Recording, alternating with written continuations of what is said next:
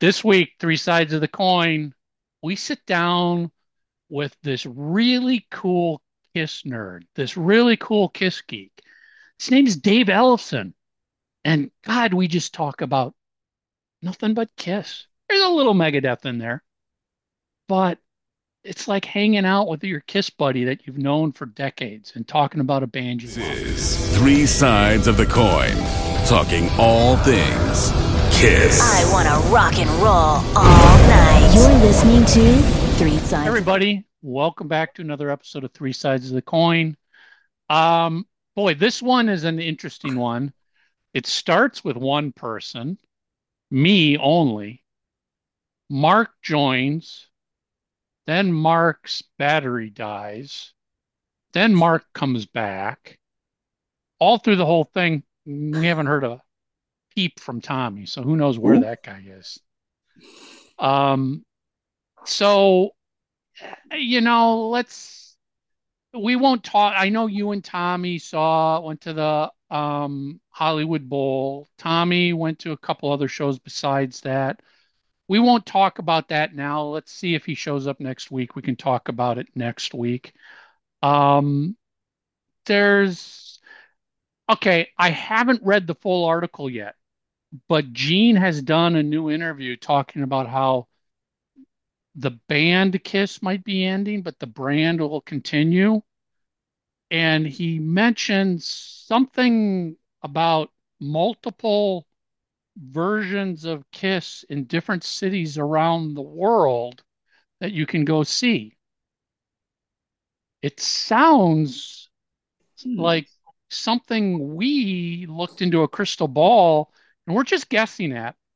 Listen, First of all, nobody sit here and go, oh, Three Sides is taking credit for it. We're not taking credit for it. I'm just saying, I can't remember the episode. So if you know what episode we talked about this in, I'm thinking it might be a, one of the early end of the road related episodes where we talk about how Kiss 2. Point, and maybe it's a Kiss 2.0 episode too. I don't know. Where we we envisioned that the thing that would be cool is officially endorsed Kiss tribute bands of different eras in different regions of the world. One in London, one in Vegas, one in New York, one in Hong Kong, one in Sydney. It's a different version of Kiss playing a different show, and they just rotate. almost like a Blue Man group.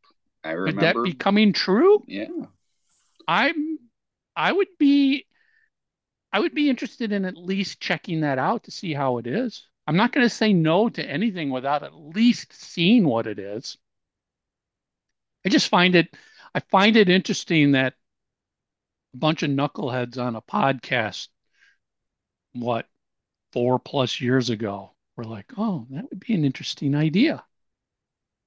Speaking of uh, speaking of that, it was nice that our uh, our guest commented how feeling 15 again when you get to go see. God, I remember certain podcasts taking some shots uh, because they said they felt like they were 12 years old. Um, you know, I know. It's listen, this week we've got a very cool and you'll recognize him guest. But we just hang and talk like Kiss fans because he is he is literally a Kiss fan that grew up the same time us on this show did. We're joined by Dave Ellefson. And what what a cool, refreshing conversation.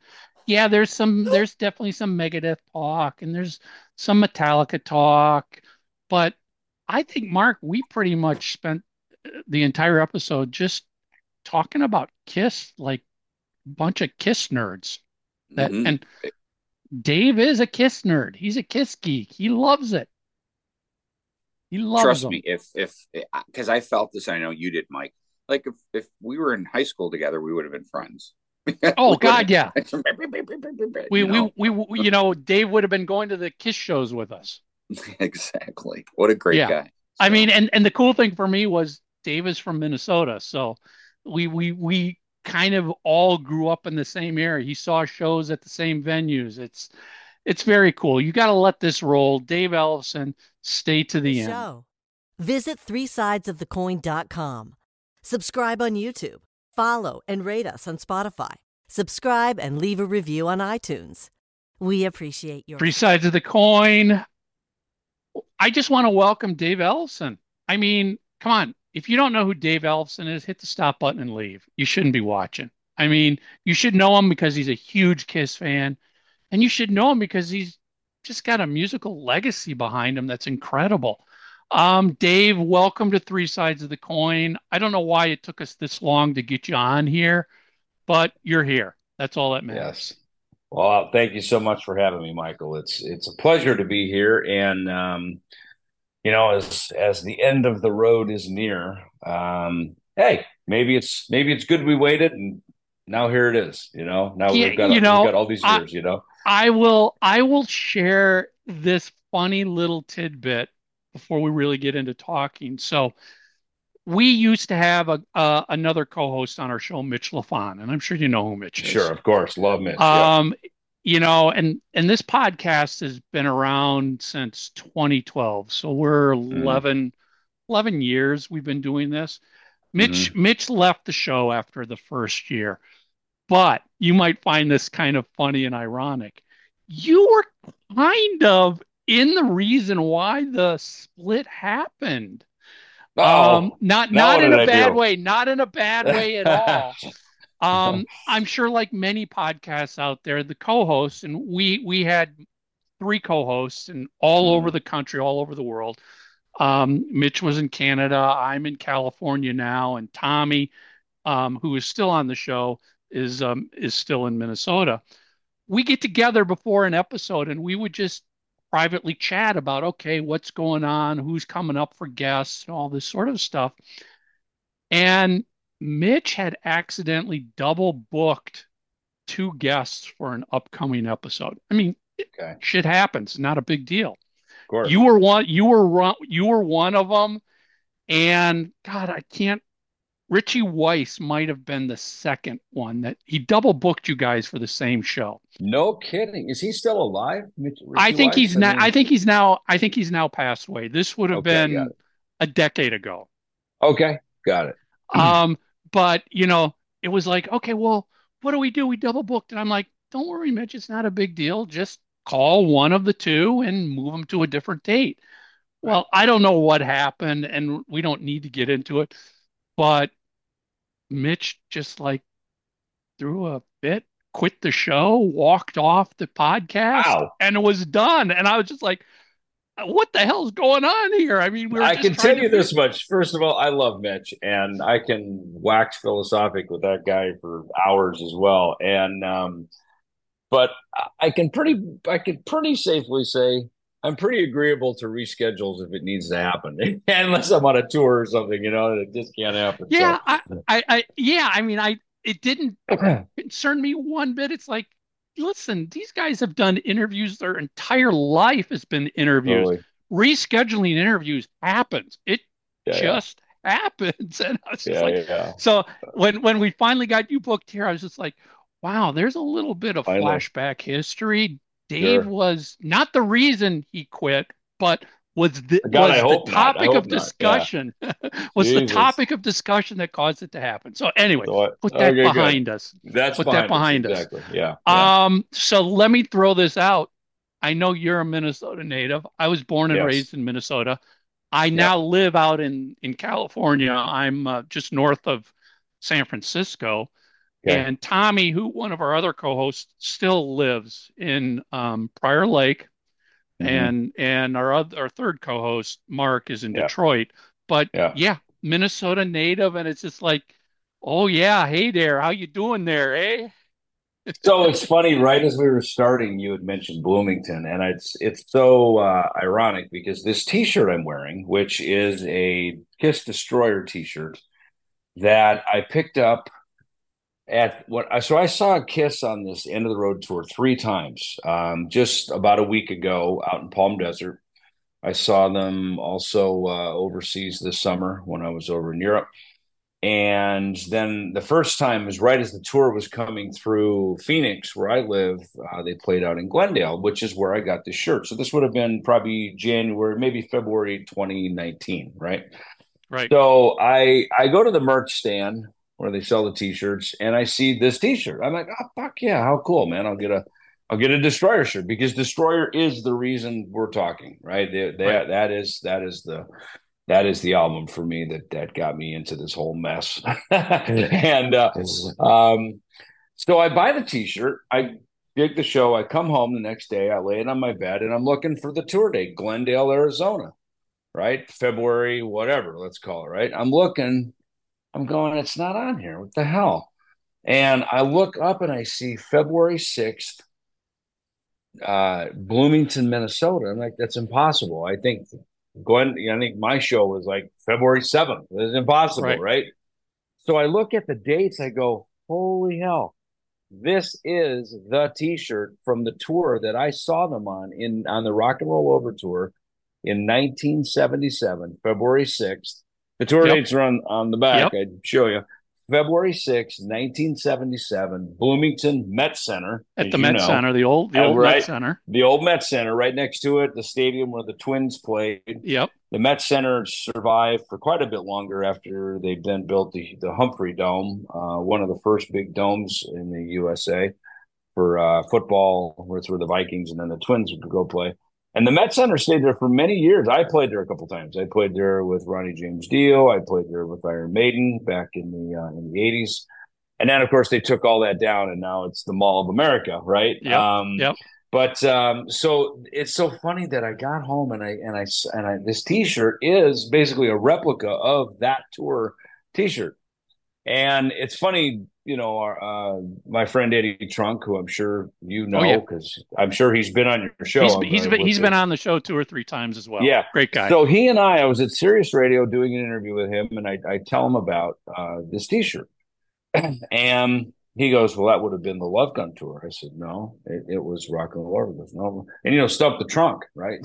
so I stumped the trunk in the lobby. So we had this whole discussion, and because from from Destroyer into Rock and Roll Over, they made they made Destroyer, Rock and Roll Over, and Love Gun in such quick succession. I mean, literally, they put them out yep. almost what six months apart, right? During the course of right. about an eighteen month period of 1976 to 1977, and then it was what early '88 or '78 rather when Kiss Alive Two came out, right? So they, which is now we know was also kind of a studio album, as Paul revealed in his book you know, the Kiss Alive 2 record was basically a set list that never existed because they didn't want to replicate any of the songs off Kiss yep. Alive. Um, and so they had to basically, it had to consist of uh, Destroyer, Rock and Roll Over, and Love Gun, many songs of which they never played live ever. Um, so they had to create this sort of three sided live album, hence the fourth side that had the original songs, yep. uh, Rocket Ride and all American Man and this kind of stuff, right? Um, so that explained a lot. And I, it's funny, I didn't even think about that until I read it in Paul's book that he was he was talking about that. But um, so the discussion that Eddie and I had that was interesting about the show I saw in uh, Bloomington on February 6, 1977. I was 13 years old, by the way. My mother took me, my friend Greg, my brother Elliot, and his friend Mike um, what was interesting about that show is it was the only show that Paul Stanley actually wore his uh, Kiss Alive outfit, right? With the star boots, right? Right, the boots that had the stars on them, and the the the you know the the the fuzzy the, kind of Liza Minnelli, yeah. the feather, yeah, the feather armband, and that outfit, and and you know, it's so funny thinking back on it. I go, you're right, he did. I don't know why. And it's funny, I should have asked him, not that he would have remembered. uh, I should have asked him a couple weeks ago. But, um, you know, he, it, I thought that was very interesting that, that, and at some point in this transition between Destroyer, um, between Kiss Alive to Destroyer to uh, Rock and Roll Over, Gene Simmons put a, some studs up on his bass up here, right? Mm-hmm. Now, as much as the cover of Kiss Alive is Gene with a Gibson grabber. That was technically the Dress to Kill, or no, I, think that might have even been the Hotter Than Hell tour, uh, which are the photos of Kiss Alive, of Kiss Alive, rather, right? Kiss Alive is, is the Hotter Than Hell tour. Um, the Dress to Kill tour, which ultimately was the Kiss Alive album, um, is let me show you because I have my I have my Kiss lunchbox here, so I can show you you. go. It's with the thermos, by the way. Uh, it's actually so. There's the bass that he played at my at my show in Rock and Roll Over. Um, there is the outfit that Paul wore in uh, in 1977 at my show, right? And um, you know, the rest of it was all Peter had a new drum kit, different drum kit. They had the two big black cats here. The drum riser went, you know, 30 feet in the air. Um, the all of the rest of the set was very different. Um, they didn't have the big stack. So that technically this was Kiss Alive, right? It was this, this, and when I saw that, when I bought the Destroyer songbook and I saw these pictures inside, this was technically the Kiss Alive tour, which would have been the Dress to Kill tour. So the photos we see on Kiss Alive are really from the Hotter Than Hell tour. Um, as far as I know, It's Right? it's it's really interesting that that whole period from Alive through Destroyer and especially Rock and Roll Over, the Mhm. changes that were happening in the band, not personnel changes, but new Mhm. costumes, new everything, were happening so fast that yeah, I mean, you know, there there there's photos now that as a kid thinking back, you know, I I was I'm I'm 59, probably same age Right. as you. You know, thinking back as a kid, if we would have known this back then, our heads would have been exploding.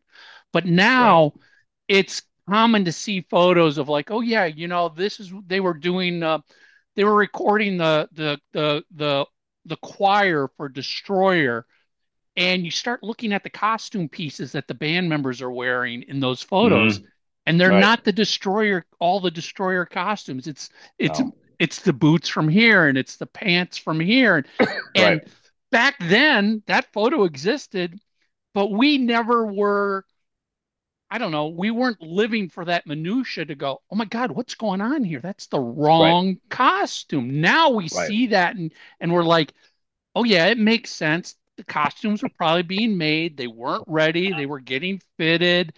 All of that sort of stuff that we learn now is so interesting. But back then, when we were kids, man, if we Mhm. would have realized that and understood that back then, it would have been you I I don't imagine I can't un, I can't comprehend what I would have thought as you know a 12 13 year old kid to understand that costumes were being made and they were being designed and they weren't ready yet it's like what do you mean don't they just live in those costumes Isn't that who they are?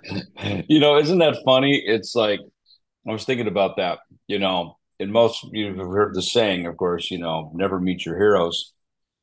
In this case, how awesome to meet your superheroes, right? Because Yeah. it is that, right? And you know, is. and, and and to me, Kiss have always had an aura about them that even when they were didn't have their makeup on, and now when they don't have their makeup on, and we we know what they look like, of course, that um, they still carry themselves with an air that they're just they're above the normal people. You know what I mean? There's never Yep. been just a, a jeans and t-shirts version of Kiss, right? And and they've made that very clear in their books. You know that they wanted everything about the band to harken back to sort of a early Hollywood era when the stars were really stars. You know, they were untouchable. You couldn't just get to them. You couldn't just see them hanging out.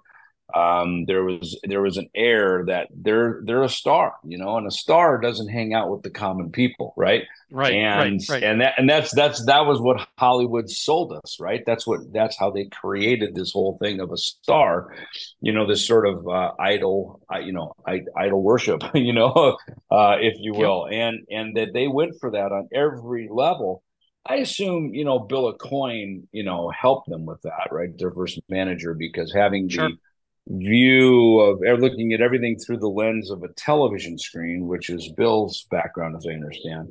You know, he saw everything about them as that, you know, as as a Hollywood character rather than a rock and roll character.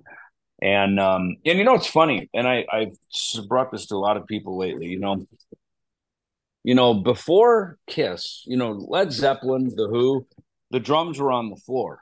Once Kiss showed Right. up, they, we all have drum risers. Drum risers. Yep. Yeah, yeah, right. And you know, the picks on the microphone stand, you know, that was that's a you know, even then of course Rick Nielsen would soon adapt that, you know, throwing picks out, having them on the mic stand.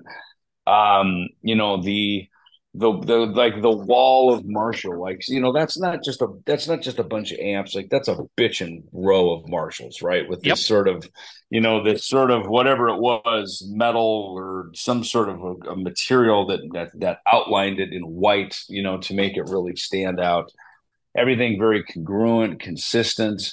If there was six Marshalls on this side, there were six bass bins on that side, you know, and everything kind of had the same height, the same, very, very symmetrical in um in their look. And it was very funny because you know, Megadeth, of course, we would do the same um as most metal bands do.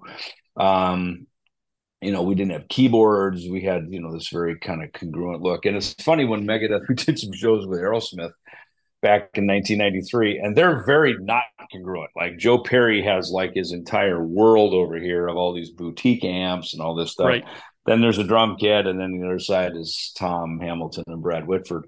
But it's it's it's offset. It's not it's not dead center drum set. Everything's kind of offset. It's in a little bit of an amphitheater type type band shell. So you know it's hard to set Megadeth up inside of that stage, which was very symmetrical, very, you know, we wanted the same stage depth, you know, you know what I mean? It was just, it was just a different thing. So, um, you know, that's a, a, a vibe we got from Kiss, you know, that is, is, uh, everything was very, um, you know, symmetrical, you know, that, that's a big, that's a big part of, of what we learned from them. And I'll say this, you know, I will always be a student of Kiss you know, to me, you know, as I was getting my first little Cessna, if you will, learning how to, you know, play the bass, or how, you know, how does an airplane fly? My glider, right? Yep. The paper, Yep. paper glider, then a Cessna, and then you know, you know, Kiss. When I went to see them in 1977, I mean, that was a roaring jumbo jet, man, and I was like, how the hell does this thing get off the ground? How does this fly? And I'll say, you know, I've spent my entire career studying how does this thing fly? How does this work you know? And you know when i saw them you know we've done shows with them you know we stood in their stages and played and um you know so now now i know right? I, I know how this works and they just have a lot more bells and whistles than the rest of us but you know now i know how they do it and how it works. And you know i'll say this the times that we've played shows with them you know there's these parts of the stage which of course are off limits to the support bands because that's all their hydraulics and you know various platforms and stuff. But you know, for the most part, they give you the oh, the support act, the whole stage. The Megadeth Kiss shows were always great. The fan fans were the same, you know, just like when Megadeth would play with Iron Maiden or Metallica or whatever. You know, it's the same. It's a it's a it's a it's the same fan. You know what I mean? So the show is Yep. consistent, right? Um, and you know, it's funny when you you know standing. I of course I'd be in stage right. I'd stand where Gene is, you know. And I mean, it was this call home to mom moment. I'm going, fucking, can you believe it, dude? I'm standing where the God of Thunder is. This is You where know, he's going to be standing. In an hour, he's going to be here. There's going to be blood and fire and all kinds of awesome shit going on up here. And the stages were always carpeted and uh, you know, real cool. But uh, you know, then you go over to stage left, and those are all the people in the Paul makeup in the stage. Because then right in front of me would be all the people in the Gene makeup, right? Right. Because the fans, of course, come dressed as or at least makeup on. And in the middle was the sort of ace, you know, um, you know, makeup and stuff. So uh yeah, it was it's it's very cool, man. It's it was it was a it was great to and even when I would play the Met Center, as I mentioned with Ronnie James Dio and um, you know, with Iron Maiden in the '80s before they tore it down, um, you know, to stand on that stage and go, God, man, I've seen Kiss here, I've seen Iron Maiden here, You know, I've seen, you know, so many Frank Marino, Angel, all these great groups that I grew up. So, you know, I, with Kiss is, is the same thing. You know, it's, uh, um, and even when I saw him a couple weeks ago, you know, I'm studying everything about it. They're just going, okay, I see how that works, how that works, and that goes up, and this comes down, and the fire here. And you know, here's a funny thing. I was just listening to Destroyer the other day. You know, all of their songs, especially by the time they got to Destroyer, it's like all their songs are written for pyro, right? Like you know, Detroit Rock City, build up, da da da da da da da, build up, da da da da da right? You know, you can almost hear on the record where the pyro is going to be live, right? and uh, you know, King of the Nighttime World, you know, God of Thunder, whatever. It's like you know, you can. They have these dramatic uh, transitions in the songs that are they're they're just they're stage ready. So to me, it's almost like as they got into, especially Destroyer onward, it's like they it's almost like they had they, their records were produced as as almost like this theatrical backdrop to what the show was becoming. Um, and I'm I'm sure on some level they were were aware of that. They were cognizant of that, you know. So you know the the pre obviously the presentation has always been important to Kiss. Mm. You, you know, right. sometimes more so than the actual performance itself. Meaning, For you know, sure. Gene is Gene's been one who's always said it's not how great you play on stage, it's how great you look playing on stage. Totally. You yeah. know, you know, if you if you break a string or trip on stage, don't act like that was a mistake. Act like right. that was part of the show. It's the presentation. And and I've always looked at it that way. It's like that's that's a true professional when you can play right. through shit that goes wrong on stage. And you know you would know better than anybody shit will always go wrong on stage. No matter how well, well you plan and practice it will happen. Yeah. how you carry yourself when that happens is the difference between an amateur and a professional. Right. Well look agreed 100% and that's you know I, i've managed a group that was that went through school of rock and uh, we did a show. It was actually a showcase in L.A. and the PA wasn't working, and then this stopped, and the mic fell over, and the guitar string broke. They kept playing, and they said they said one of the first things they taught us at School of Rock is don't ever stop, keep playing, no matter what. You know what I mean? Yep. And and you know it is it's it's you know it's one thing to go to school or grow up learning to be a musician, but when you get on stage sure you're a musician, but you are now in you're an entertainer, right? Even if you just stand there and just play amazingly well and that's entertaining, you know, your performance is is the entertainment, right? And of course as Kiss, it's so much more. It's lights and bombs and fire and moving hydraulics and it's it's everything, right? But the you know, I I've said the same thing to so many musicians that when something you can tell a real professional versus someone who's maybe kind of a weekend warrior or a hobbyist. The hobbyist, as something goes wrong, they immediately do this. They knee jerk and they look, which is a right. dead giveaway that something went wrong, right? If if you play through the flub up, um, you know, and and cover it, you know, and then don't pay any, don't make any sort of physical gesture toward that you know, that's when you sort of get away with it. You know what I mean? Because we're all human. You know, we're all human. We're all going to flub up and make mistakes. And some nights it's just perfect. Other nights it isn't. I mean, that's just called being human, right? And I think what we pay for is the humanness. You know, we didn't pay to to go see a recording. We we we listen to the recording at home. We go see the performance, right? And all of its flaws and all of its spectacularness. You know, um, and and Kiss certainly taught us that that um, and you know I was talking with Alice Cooper about that one time we were on tour together in South America and we were talking about the guillotine and you know the hanging himself and all of his obviously even before Kiss the spectacular show he had. And he he was telling me he said you know a lot of this stuff it's like this old vaudeville trick sleight of hand. You know, you're looking over here watching this. Meanwhile, over here, you know, they're ready to chop a head off, and right before they do, there's like, oh, so you look over here, the head's on. You look back, go, oh, the head's already off.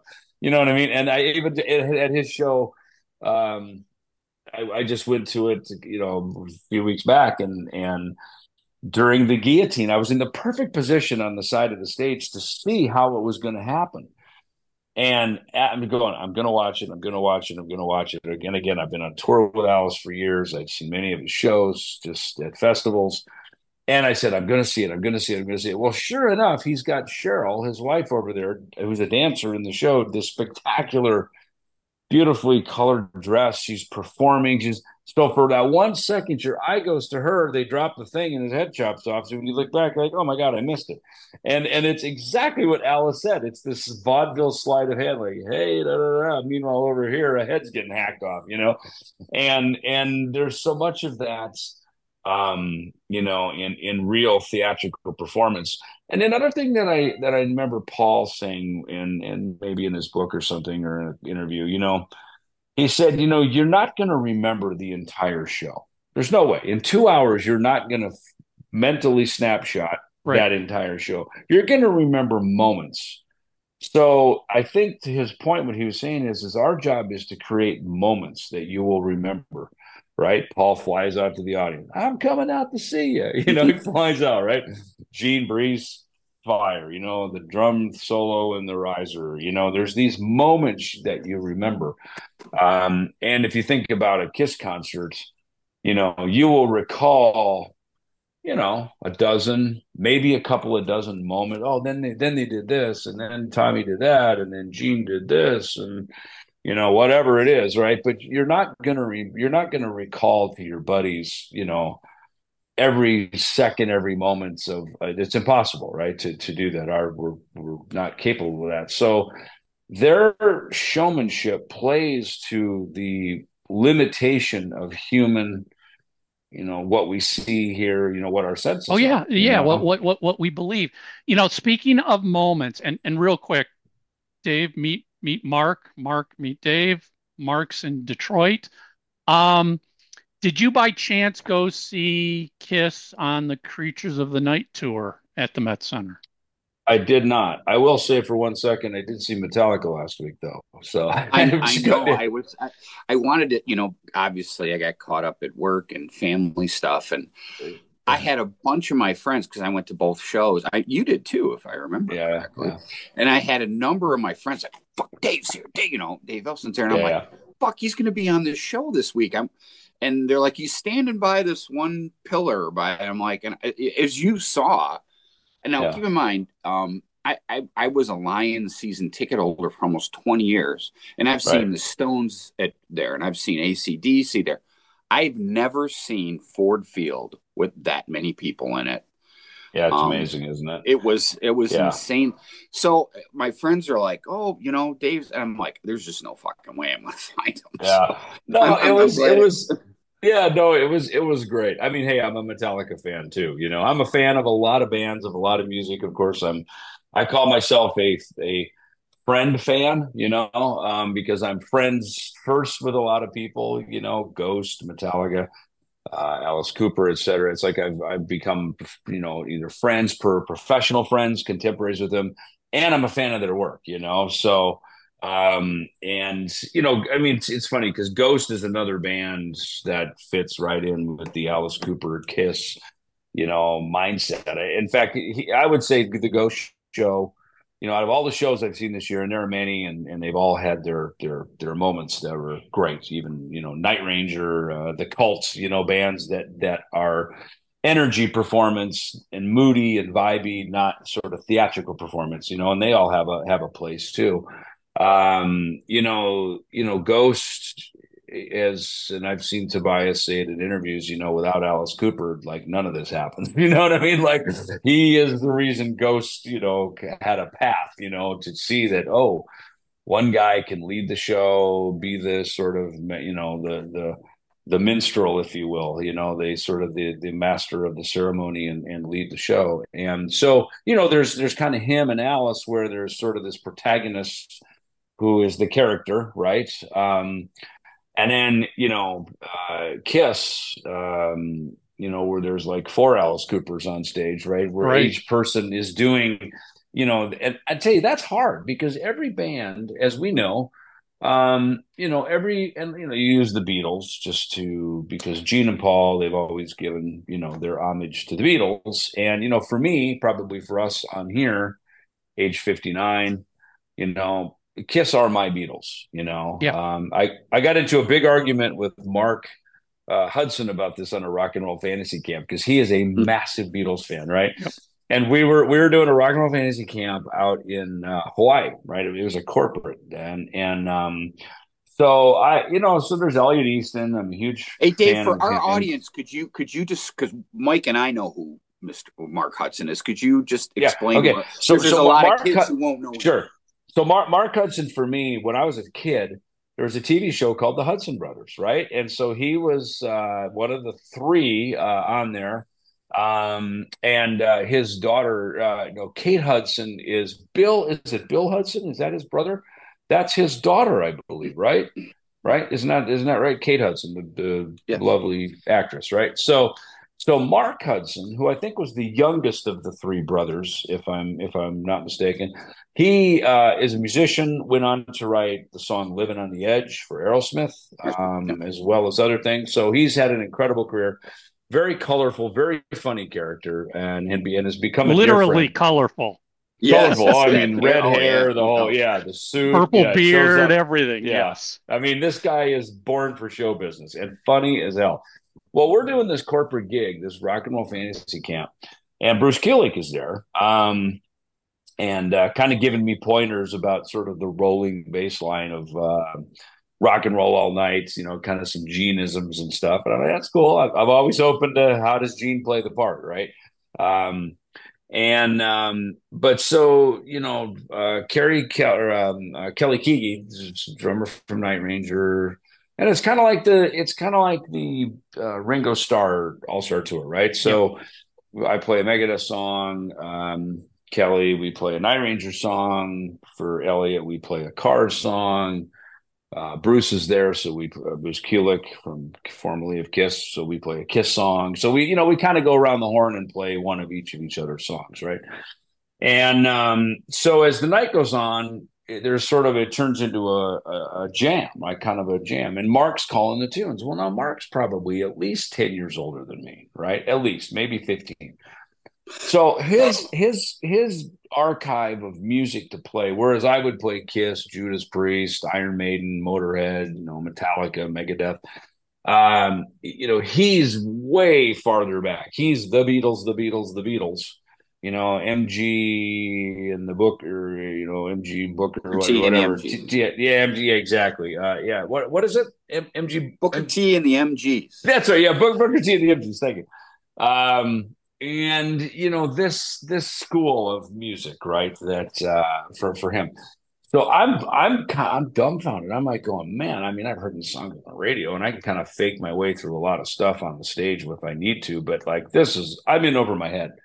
I, Bruce, I look over. Bruce, Bruce Kulick walks out on stage. He goes, "Give me the bass. I'll take it from here. I'll get us through this." Right. so I literally give Bruce the bass because Bruce is, you know, older than me and he knows these songs. And so he's up there playing my bass, and I'm just standing on the side going, Well, aren't I, didn't I get schooled? Aren't I the dumb punk kid, you know? and, uh, and I'm literally on stage and Mark Hudson's screaming at me, You need to get your rock and roll book together, kid. Get it together. Da, da, da, da.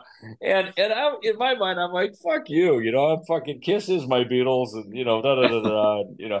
And and but but but it it it you know, look, first of all, then before we did the big tour together, the Rock and Roll Fantasy Camp tour together with King's X and Extreme, I did look go home and learn a bunch of Beatles stuff. I thought, look, I'm gonna be on a tour. Now I kind of know what I'm up against. Mark's going to be calling some tunes. I better get some of his repertoire together. So I, I did my part. I stepped up and I learned my part.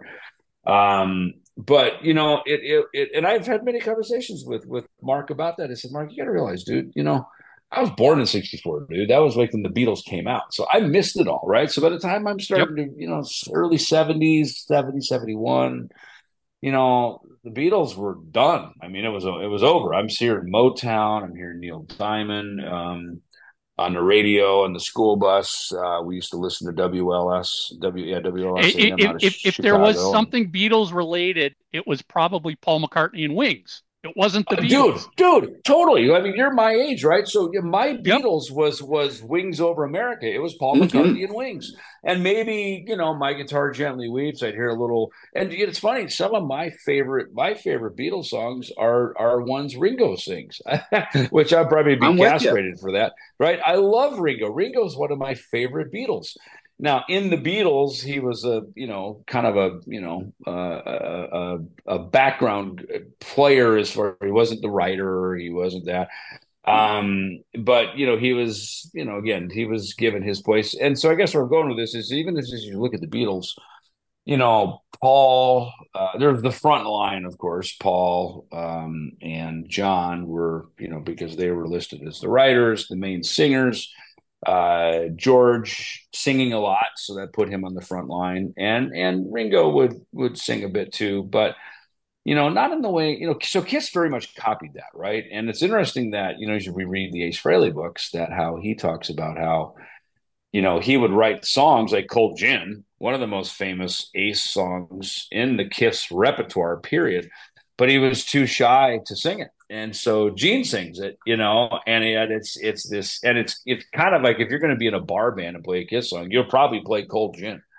Um, it's one. Gene one claims he wrote that break in the da da da you know the the middle break. Gene claims that he wrote, and, and I have nothing to you know he may Yeah. have he may have not. He may have, But- yeah. Yeah, but uh, Well, you're. Yeah, That- it's- that and it's so funny. perfect one.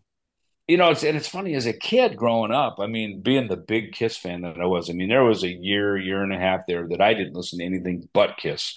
You know, it wasn't until like finally, like the Boston album came out in, you know, what 77, 78. Uh, Van Halen one came out in seventy eight for sure, and then some other big records started falling into my turntable that I started to expand my my repertoire from Kiss, Kiss, Kiss, Kiss, Kiss to like, okay, I'll start listening to this stuff, you know. So I I um you know, I started to expand and and listen to, you know, more stuff. But, you know, so I get Beatlemania because I had Kiss Mania. You know, when I saw Kiss on the Paul Lynde Halloween special, that was the same as when people saw the Beatles on the Ed Sullivan show. Um, I, it I've, had the I've said the same. I said the same thing many times. I, you know, I was. I remember being that little kid, what, Yeah. 12, 12 years old, in the living room Totally. floor watching the Paul Lynde special, eyes wide, jaw dropped, just going, "What Yeah. am I watching?" And I'm like, I, I, I, my feeling about the Beatles is the same as you. I have total ut- utmost respect for the Beatles and what they did. But my timeline, and as Mark loves to say, timeline is everything.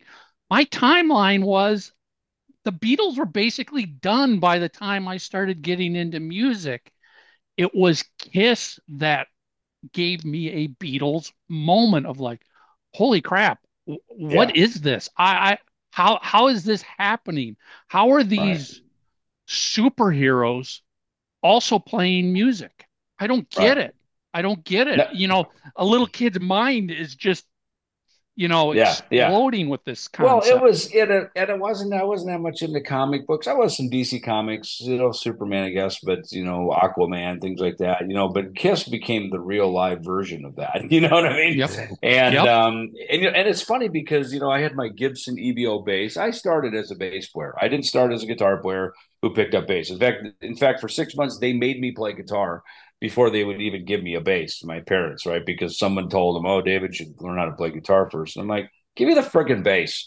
I'm ready to go here. You know what I mean? And so I've been a dedicated bass player. Now, of course, I've learned to play guitar, acoustic guitar. I, I kind of technically started on keyboard instruments first, you know, but um, it's funny that when I would put on Kiss makeup, which I think I probably did once, I guess, you know, I, I was Paul. And maybe because it was just easier to draw a star on my eye, but I was I have a picture somewhere of me as Paul with my bass. You know what I mean? Which is like doesn't even work, you know what I mean? So in fact, one of my Christmas ornaments up here is is is a Paul Stanley that'll be on my tree this year. You know, so it's um, and you know, it's it's you know, it's funny that um, you know, Paul and I have have you know become you know friendly, and then I would say you know professional friends with each other. You know, and um, that's why it was just great to hang with him. And I told him, I said, you know, when I he was signing the, the stage. A friend of mine had bought the stage smashed Paul Stanley guitar package, right? And I, I, told Paul, I said, you know, I learned how to do this from you. I um, I saw you at Paul Stanley Guitars, and we were on a Megadeth tour on Dystopia in 19 or in 20, 2016, and me and Kiko were sitting backstage, and we started talking about getting doing the stage used guitar thing, and we looked at how Paul was doing it, um, Paul and Gene, and so I, I right there, I went to GoDaddy.com and secured DavidEllefsonBasses.com, DavidEllefsonGuitars.com. So I got my domains and I started doing, you know, basically what Paul does, you know, buy a bunch of guitars from Jackson, in my case, bunch of basses, take them on tour, um, play them, sell them, you know, I, like I told Paul, I said, clearly I need to start smashing these things because they're worth a hell of a lot more money if they're smashed, you know. so, but um, you know, again, being a student of Kiss, you know what I mean? How do how they do this, you know? But um, you know, so it's anyway. There's there's some little back backstories of, of even my own career, how I, you know, I, I've directly apply things I've learned from them right to my own my own lifestyle. Well, Dave, let me let me ask you. I mean, and and I know we got a watch time, so just let us know if if if you wanna if if we need if we need to end here. But as a lifelong Kiss fan, I mean, you were right in the wheelhouse of Mark, myself. I mean, you know, yeah. Dave, you and I grew up in the same state, breathing the same air that Kiss went through as kids. Um, yeah, yeah. You know, what's what's your feeling of it ending now? You've like well, you said funny. earlier, you you've been to what three of the shows on this tour. Yeah. How's yeah. that feeling to you as a Kiss fan and as a professional musician?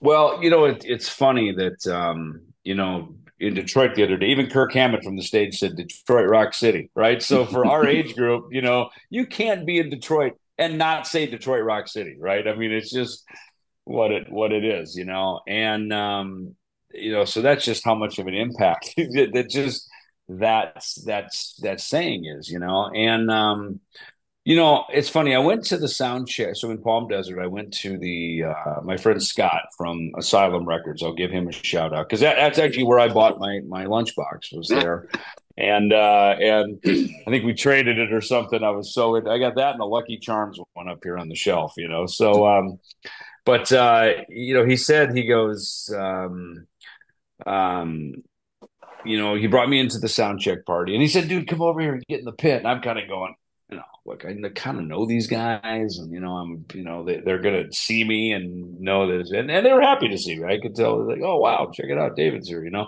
So I was kind of so I literally was, you know, jumped over the, you know, came around the barricade, not in the first row, but in the pit, and not just in the pit, up against the stage. I mean, literally, if with a reach, you could touch Gene's shoe. You know, I mean, it was like right there, and I was just like, this is the coolest freaking thing for a fan experience. And I will say, Kiss and Metallica. They make it all about the fan experience. You know, at both shows, backstage, there's a ton of people everyone's got you know and everybody in the kiss show has like some all access pass. Now i realize they've got different stamps and colors and things. So this all access gets you here. You got to have the purple stamp to get all the way over here and you need the blue maroon whatever to be able to get back for the you know the the smashed guitar VIP. So I mean, they, there's limits to where they let they let you go, but I mean, they make everybody feel so special, right? Like like wow, man, I'm fucking backstage with an all access pass with a Kiss show. Like how rad is this? You know, even I felt cool. I was like, damn, this is awesome, man. You know, and I've been backstage because I performed with them. You know what I mean? So, but it was just kind of it was kind of cool that that uh, you know to just have just kind of look around and same at Metallica. You know that whole in the round is set up to just be fan friendly. You know Lars over there high fiving and you know Robert's in the fucking snake pit playing and you know what I mean. So I I just Taylor Swift same thing right. Everything is about a fan friendly experience and. I think these days that's what people want, you know. Um, you know, Slash said something when we did the 10th anniversary rock and roll fantasy camp together over in Las Vegas. He had a great quote in the USA Today. He, they were asking him some questions. He said, These people, meaning the customers at the camp, they don't really want our lives. They just want to be able to touch it for a minute, you know? And I think that's what Kiss give us, Metallica, um, etc. But you know, to to Kiss, they they are the masters of you know of really offering you a piece of their lives. You know, you can't have their life, but they you can you can have a piece. And and you know, they they taught us that everything is for sale. you know what I mean? That that there's there's a price on it, but you know, hey, if you want the mic, no problem. You want me to kiss it too? No problem. Sign it. Here's your mic. You know, and and you know, to some degree, as as as kind of silly as that all seemed in the '90s and when all this stuff was starting, you know, I remember in our business, you know, we'd always do meet and greets. Oh, the radio station who's presenting the show tonight, they've got 20 winners or people they want to come back and meet the band. No problem. And then at a certain point by the late 90s into the 2000s, it was like, yeah, we're not meeting anyone unless they're paying. Like everyone has to buy a meet and greet package. And, and, you know, Kiss, I think, again, being a student of Kiss, they showed us, hey, you can touch or have a piece of all of this just bust out your credit card. You know what I mean? Like we will make it available for you. We will present it. We'll sign it. You'll get to feel like you're part of it. You know, um, and I think it's about the the connection that's made with it that makes it palatable and doesn't just feel like you know you're just selling off a piece of your life. You know, but at the at the sound check party, which I looked around, I'm going, man, there's like 300 people here, and I mean at whatever a thousand, fifteen hundred bucks a pop. I mean it's 30, 40 grand before the doors even open. You know what I mean? And, but, you know, Kiss are up there. They're really playing. They sound fucking great. You know, they're not, and Paul was kind of, he was joking, making kind of, you know, yeah, you know, this is all on tape, you know, like kind of, you know, kind of making fun of the naysayers, you know, they're really singing, they're really playing, and they're not running tape. You know, you could tell. And where I was at in that little position down there by Gene's boot, down in the corner, you're you're sort of, you know, if you stand a little farther out, you start to hear the PA, right? But where I was, you're you literally there's a position where you're not really hearing the PA. You're just hearing only the stage sound. And that's where this little this little sound check party and where my friend Scott, that's where I was pretty much for the whole show, was right down in that little area. And um um, the you know, you know, Paul did say he said um, he said you know it's the end of the road. You know, um, there's there's he didn't say what, but he said you know, Kiss doesn't just end, but it is the end of the road. And he pointed up to the production. He said, it's the end of all of this, you know, of the big show and all the stuff. So who knows? He didn't say, yeah, we're going to keep playing. He didn't say that. He didn't say, yeah, there's going to be, you know, this or he didn't, he didn't indicate what, but he just said it's going to be, this is the end of the road, you know, um, and, you know, indicated also they're looking forward to, he didn't say retirement, but you know, doing some other things in life rather than just showing up every day and being Paul Stanley, you know? So, um, you know, I, and that's how I got it too. When they said end of the road was, that was a very clever way to say it's the end of the road, but look, Kiss will live on well, past Kiss. Right. And I always say that too, even in my career, we've written songs that are going to outlive us in, in Megadeth, right? We, our songs will live beyond us. Same with Kiss. Um, so, you know, the lunch boxes, the merch, like this shit will still keep selling long after Kiss is off the planet.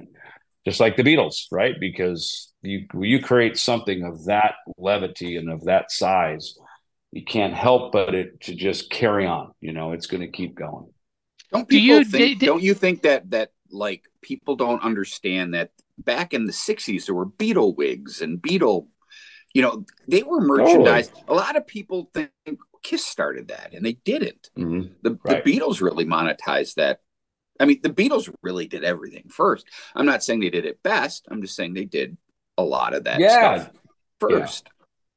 I, I, agree, and I mean, look, Kiss have, have, always paid their their respects to the Beatles, and it's why mm-hmm. each member of the band sings you know, like like we were talking earlier, it's you know it's interesting that it wouldn't be until you know Love Gun was shock me that we'd finally hear Ace sing. Mm-hmm. But you know, and and it, and when we heard Ace sing, it was like it was cool, and it was like it wasn't the greatest singing. We didn't give a shit. It's fucking dude, the it's Ace awesome. is singing. Yeah. Oh my, it's, it's, it's awesome. Ace Frehley. It's fucking Ace Frehley, and he's "Wow, he's got a voice." You know what I mean? It's like, wow, this is cool.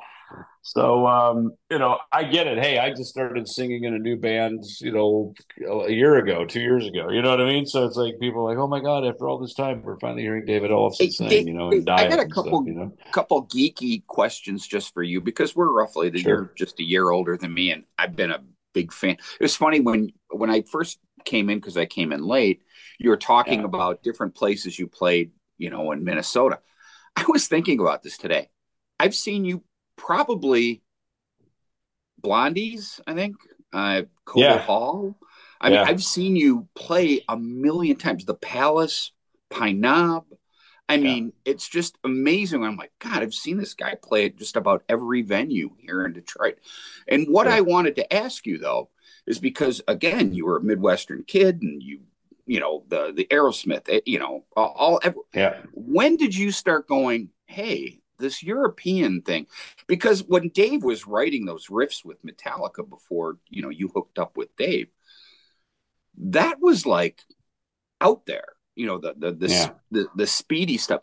When did you start getting into like the Scorpions and Judas Priest and I mean, did, were you in like what year did, was was that? I mean, because you went right. I mean, you know, the the first Megadeth record was so groundbreaking in in many ways. Sure. sure. No, so to answer your question, I, I think it was right before you got on. You know, 1976 was really my downbeat with Kiss, and it's mostly because I heard shouted Out Loud" on the radio on WLS. You know, on WLS was things like "Sweet," uh, "Styx," um, Kiss, Bachman Turner Overdrive, uh, these kind of things, right? So that was that's what got me into BTO Not Fragile in Oh, 1974. yes, I love that. Are you kidding me? Right, I mean BTO. I mean, come on, dude. I, I, I mean, That really, if I had. Oh, I mean, if not Oh, fragile, is that's I had to cover it on a solo record. It was I just had to do it. It was so cool. But then then Kiss was you know right there. You know, it was the electric guitar and the guy singing.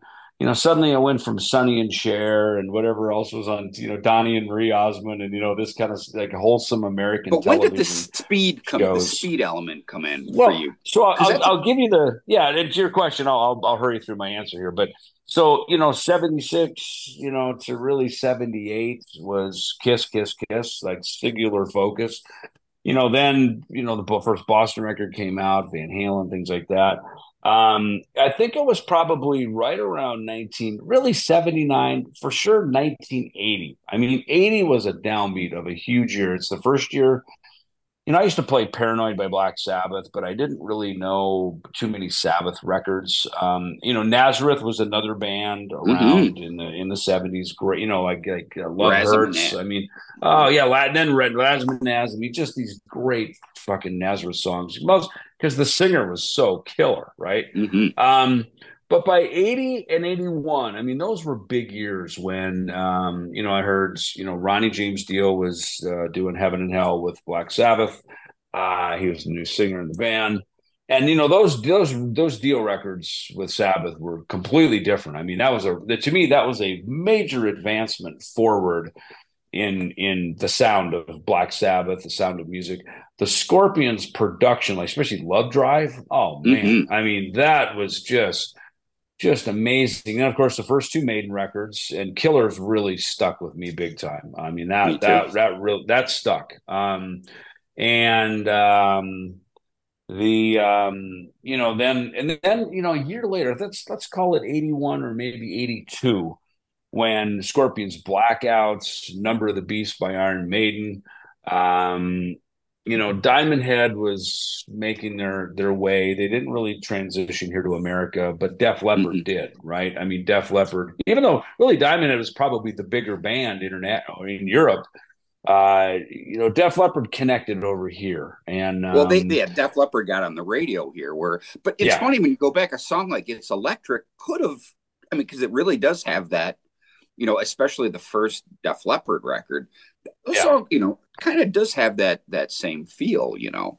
Totally, Um, totally, and and that's why you know by the time I done eighty three, I moved to L.A. I meet Dave. He's you know six to eight weeks out of Metallica. Um, I meet him, you know, first week of June. So let's say it was eight weeks. He was out of Metallica at that point. Um, and you know the early Megadeth stuff was not that fast. Um, and he, he, I remember Dave going up to his apartment up, he lived directly above me, and and you know, he would play. I remember one day walking in there. I think he was doing the dishes or something, but uh, you know, cleaning the apartment or whatever, and uh, making something to eat or whatever. And he had um, the No Life 'til Leather demo on, and that that's that's you know, really that's my Metallica. That's why when we covered Mechanix, when we covered Mechanix on Killing Is My Business, I played the Ron McGovney bass line, which is this more very simple kind of static writing open E bass part. Whereas once Cliff recorded it on Kill 'Em All, they slowed the tempo down. He he played the riff da da da da da da da da da da da da. You know, he kind of played more of that, um, which you know I would then start doing as well. I you know Holy Wars, I would be literally playing the guitar parts on the bass. Um, so it's funny. The reason the the Megadeth sound sped up so much, you know, we're writing, you know, essentially, you know, looking on the cross, go beneath the skin. Um, these, you know, those Rattlehead, batch of, rat, rat, rat, yeah, Rattlehead. Rattlehead even came came later, but so in because Rattlehead was actually written in, in early '84, but the stuff that we were writing in the summer of uh, summer and fall of '83 um, was much the tempos were slower. Devil's Island, all this stuff was much slower. Love that. A fan a fan wrote a letter to Dave and said, "Dude, I hope your new shit's faster than Metallica." Right, and and you know, really the only reference of Metallica at that point was really Kill 'Em All, right? Because not not you know now people know of the No Life 'til Leather demo, but you know, Kill 'Em All is what people really that was the first real you know global introduction mm-hmm. of a Metallica record, right? And it's funny, you know, Doc McGhee, ironically, who manages Kiss now, um, he managed Megadeth for a short minute in late 1988, and um, he he even said, uh, as we were Dave and I were sitting in his office in L.A. for a meeting, you know, he he was comparing where Megadeth is to where Metallica is, and how we could get to that level, right? And he he had a couple of comments about Metallica. It was interesting. He said he goes he goes, the Metallica name is bigger than the band is. As big as the band was, and this is injustice for heading into And Justice for All, right? As big as the band uh, was, the name was even bigger, right? Like you said, Metallica. Everybody had a had an, a relation to that name. Um, kind of like today, you see, you know, even actresses wearing Motorhead and fucking, you know, whatever, you know, Ramones t-shirts and shit. And, you know, they probably never even heard these bands, but the t-shirts look cool and Motorhead's cool, right? I think, right? You know what I mean? uh, right? And probably the same with Megadeth shirts, you know, who knows? But, um, but, um, you know, it's funny with, um, with, um, you know, the, and, and he, the other thing Doc said is he said, you know, Metallica give the impression that they're fast. Um, but they're not that fast. And I, and he's right because I remember when I heard Kill 'Em All, and again, I could compare it to, uh, you know, No Life 'til Leather. You know, I because I you know was in the room, right? So I could tell. I listened to when we listened to the Kill 'Em All record the first time. It's like okay, they slowed that down. Um, they, you know, I could tell the construction of some songs were changed a bit. But the first thing that hit me was they pulled the tempos back it and like doc said they give the illusion of being a fast band but it really wasn't that fast and even even Motorhead, um, you know, was faster. More of a rock and roll band. I, I, a rock and roll band, yeah. Fan. I, I know, right? I never, right. I never bought the metal thing. I mean, you can make some, you know, sure. but overall, nah, you know. Well, so so here's what's funny. So you know, Gene and Paul are the main songwriters of Kiss, right? So to to tie this back to our Kiss topic here, so, you know, the other day I'm watching, you know, five, ten feet away, I'm watching Paul play uh, God of Thunder. And as he said, uh, you know, he wrote that, as I understand, to give Gene's character a song, right? Um, like it needed his character needed. Well, Bob a, Ezrin actually did kind of transferred that over. Did he from yeah. Paul's demo? Yes. Yeah, so so Paul had written so you know right? You know in metal we write riffs and in hard rock it's very riff based right? As opposed to just jangling chords right? It's very riff based and it's the repetition of the riff that we like right? That's why what makes us mm-hmm. You know, even da da da da da da da Mhm. man, right, or whatever it is, right? It's like you know, Symphony of Destruction, ga ga ga ga ga ga right? It's that repetition of that that that that moves the the that moves the audience. It moves everyone in the audience to really, you know, be be engaged. And um and and in a way, a riff is a song within itself. It's a melody. It's something you can hum. Um, so you know, I, I think back to like you know a lot of great Kiss songs. You shout it out loud, right? It's it's it's it's a melody, but it's it's it's riffy, and it's so much so that it becomes an anthem, right? And um, you know, so and that was one of the hardest things for me, I think, as a bass player growing up, is to get, really understand what Gene Simmons was doing, you know, and that's why, you know, I've always hailed Gene as one of the greatest rock bass players out there because he, you know, like Paul McCartney and being a fan of Paul, he plays these rolling, walking bass lines that are really, really clever. They're really cool. Um, and you know, as a student of music myself, who also played in jazz band and understood the walking bass line and, and what that's doing, like why why do we play these notes? Well, these notes are the legal notes within this chord, right? Uh, you know, Firehouse, bum bum ba da da da. Again, another riff, right? But it's this do do do do do do do right? These these things that are there. There's kind of rolling, walking bass lines. Um, you know, and as a bass player, you know, that's that's a that right that that that slide. The slide. You yeah. know, I, I, I use it in the studio all the time. You want, want me to add a little Gene right there? You know, it's it's it's it's like a name, right? the one the one in Deuce right at the beginning of Oh, Kiss yeah. is the ultimate one. Yeah.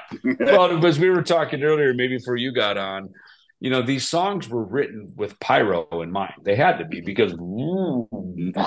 right? And and you know, so yeah, Gene's bass style, it's aggressive.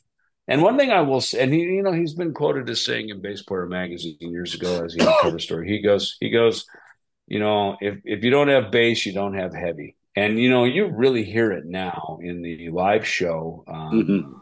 You know, their front of house sound mixer um, is a uh, guy, as I've learned from Gene's tech, Michael Berger. Uh, you know, he's a younger guy, Clair Brothers guy. I think more kind of in tune with pop music and stuff. And because I said, he goes, man, the sound is really clear. You can really hear everything. He's not just turning the guitars up and drowning everything out. You know, it's not just a drum and you know guitar show. It's it's very well mixed. There's a lot of layers. You can really hear everything well.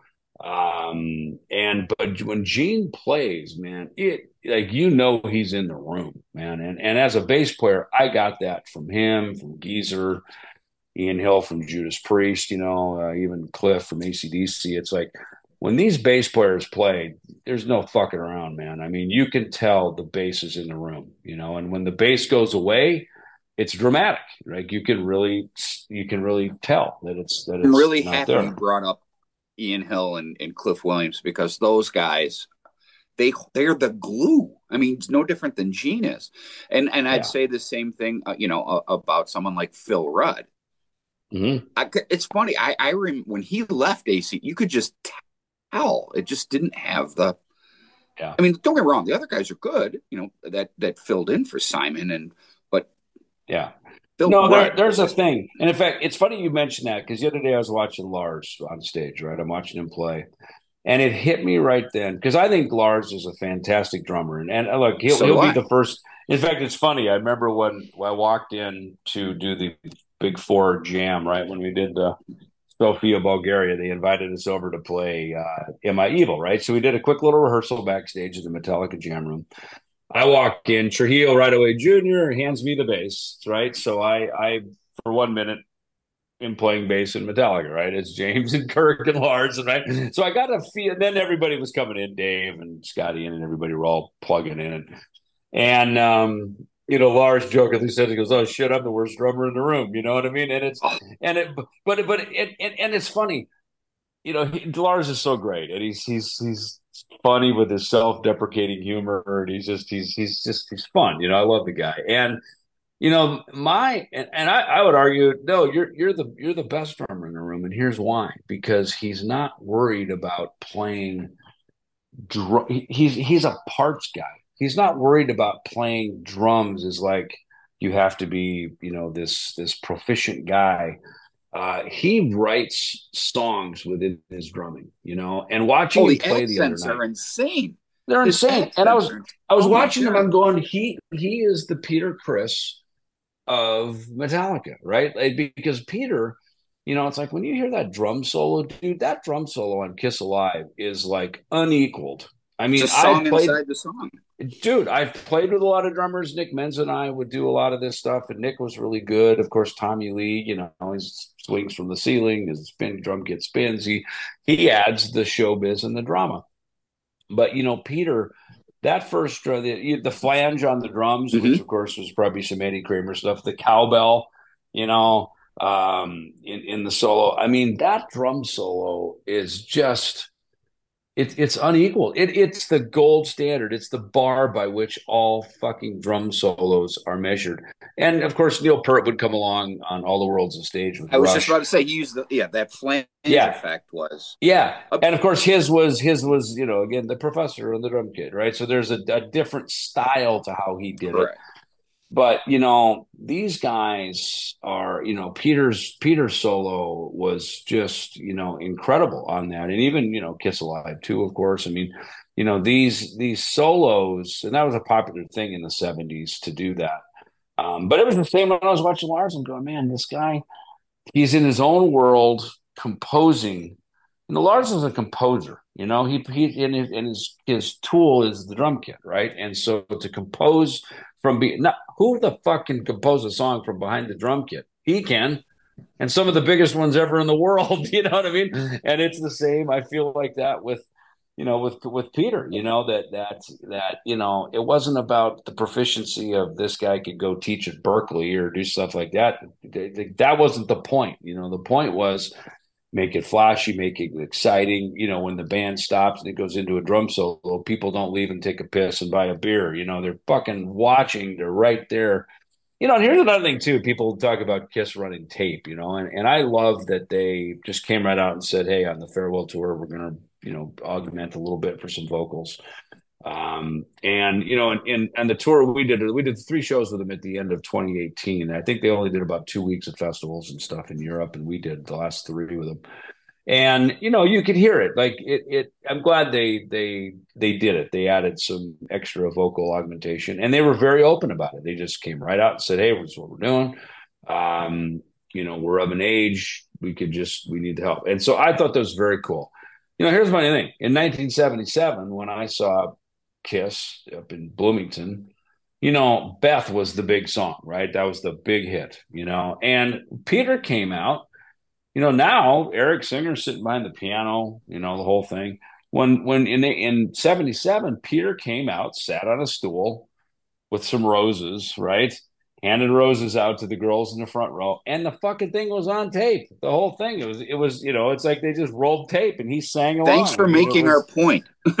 We- yeah, so it's like it's like fucking hey, they you know, this is showbiz, baby. You know what I mean? And figure back in those days, it was probably a reel to reel tape. It wasn't like a digital thing that if it fucked up, you could hit play again, you know?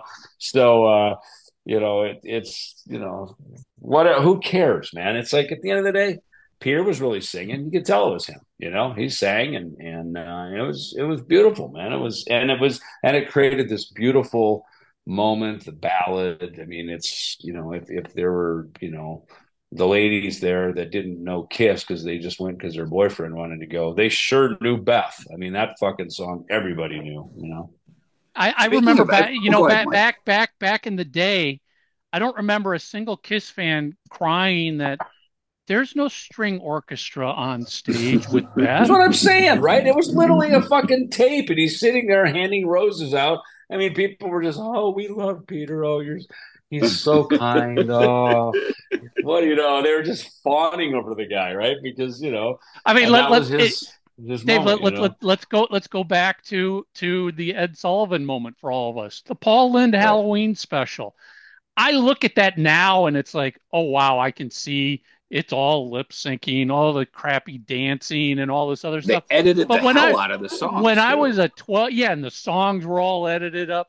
But when I was a 12 year old kid, I, none of that meant anything to me. Didn't It was like, holy fucking shit, what is this? Yeah. Well, here's the funny thing, Michael. If you go back and watch that Paul Lynde thing now, they didn't even go to Casablanca and get the master tape so they could cut the end of the song into a proper fade. It literally is fading into King of the Nighttime World, right? It's like it, they don't even stop it, right? It's it's like they it's like they just took the cassette, took it up to the sound booth, put it in and hit play with the radio edit because it's a radio edit, right? There was two edits. There was the album version, which is longer. Yeah. Then there's the the radio edit. They just used the radio edit from the fucking record company, and it literally at the end of it, go watch it. It literally is it, it the whole car crash thing, right, is happening, and then you can hear the the the, the guitars holding the. Yep. which would go da da da. Yep. right, the, cra- right into the fucking- craziest thing So- in 2023 to think about though is that the destroyer cycle was over i mean rock and roll over was literally going to be released and Yeah.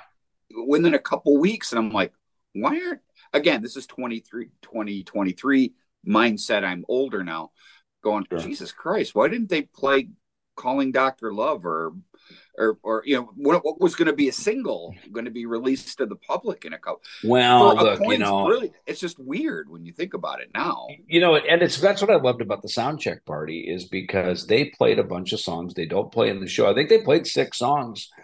Uh, you know, Christine 16, Plaster Caster, whatever it was, you know, cool fucking songs, man. Now yeah, they look, did she here in Detroit. So I, I at the sound check party, Yeah, yeah. yeah. I mean, you know, and I, and I love that, man. Kiss and Metallica.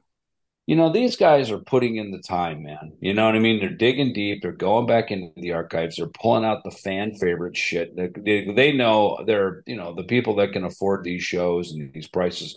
They're our age, right? We've got the extra money we can pay, and we want to hear she. You know, it's funny. I was I was saying to um, uh Britt uh Britt Lightning is her Instagram. She's the guitar player in in uh, Vixen. And she was down there with her boyfriend in the pit next to me and we're fucking rocking out at the Kiss show, you know. And um and they was it after the drum solo? I forgot where it was, but they went into the hundred thousand years break from Kiss Alive. Do you feel all right? You're right. Down, down, down, down, right? And I was saying, I was going, you know what, man? The best parts of their show are still from Kiss Alive. You know, it's from those first earliest years when they made that show. It wasn't just going up and playing the songs of the album. They created all these extra parts. They created all these extra bits and they still have them in the show. I mean, that's how good they are. Is they've lasted the, the you know the, the the test of time. Um, real quick, Mark's battery died on his iPad. Yeah, no problem. Um, No problem. you know, it's quick side. I mean, our listeners know this. Mark is the worst person when it comes to technology. He just doesn't get it. He doesn't understand it. But yeah.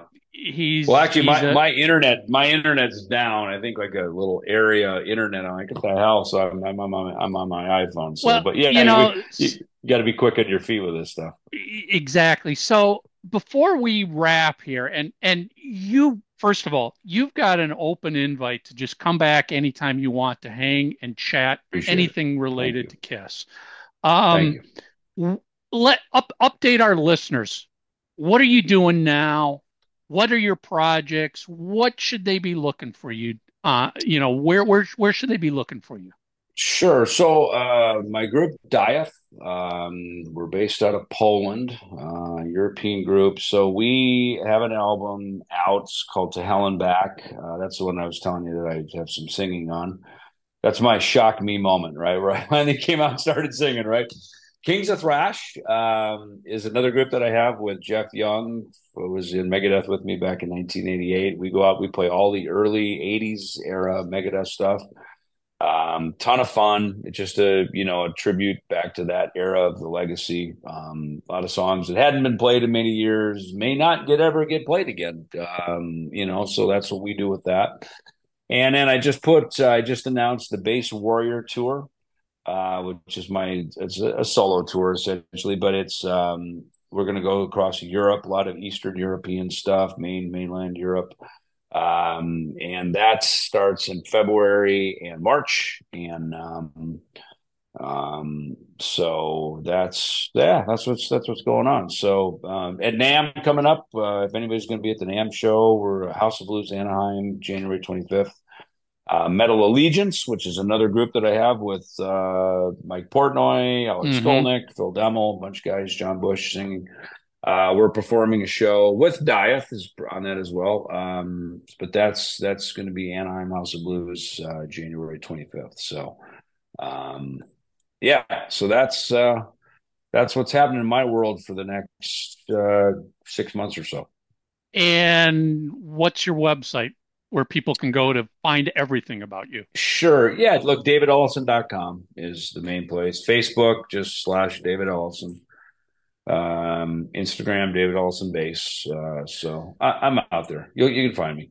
so, so let me, let me end this with one kiss related question that we only ask to guests who are clearly lifelong diehard fans, and they would okay. get this. Um, did Vinnie Vincent save Kiss?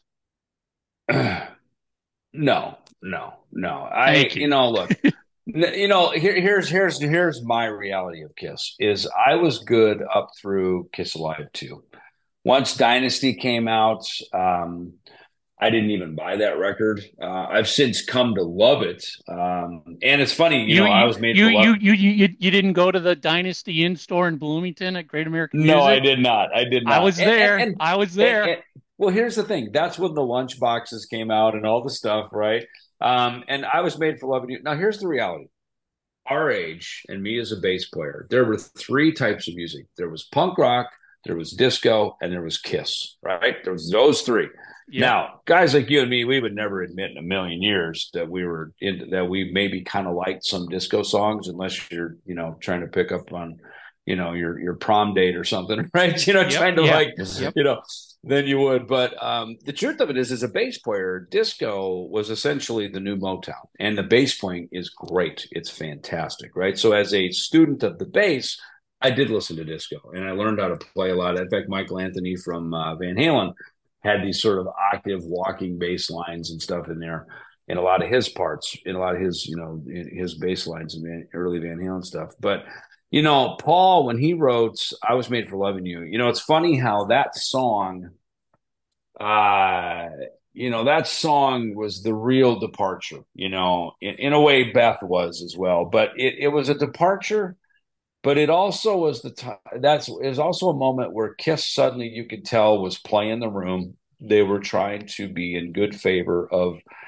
what else was going around. And of course in, in the true cred of metal and rock we don't follow trends right? But kiss clearly went there right? And you know reading the books and hearing the backstory of it you understand why paul did it. You know he's hanging out studio 54 kisses on top of the world uh fuck it i'm gonna write a disco song you know? And it, it look to this day it's one of their best songs in the live oh, show. And i wasn't you, you, i wasn't even a fan of it listen, back then but it's you, great if, if, you know? if you go look on spotify it's the most played song on spotify yeah. For Kiss. I mean, look, it, look, chicks dig it, right? I mean, the same way they liked Beth back in the day, right? Even your mom heard Beth at the grocery yep. store, right?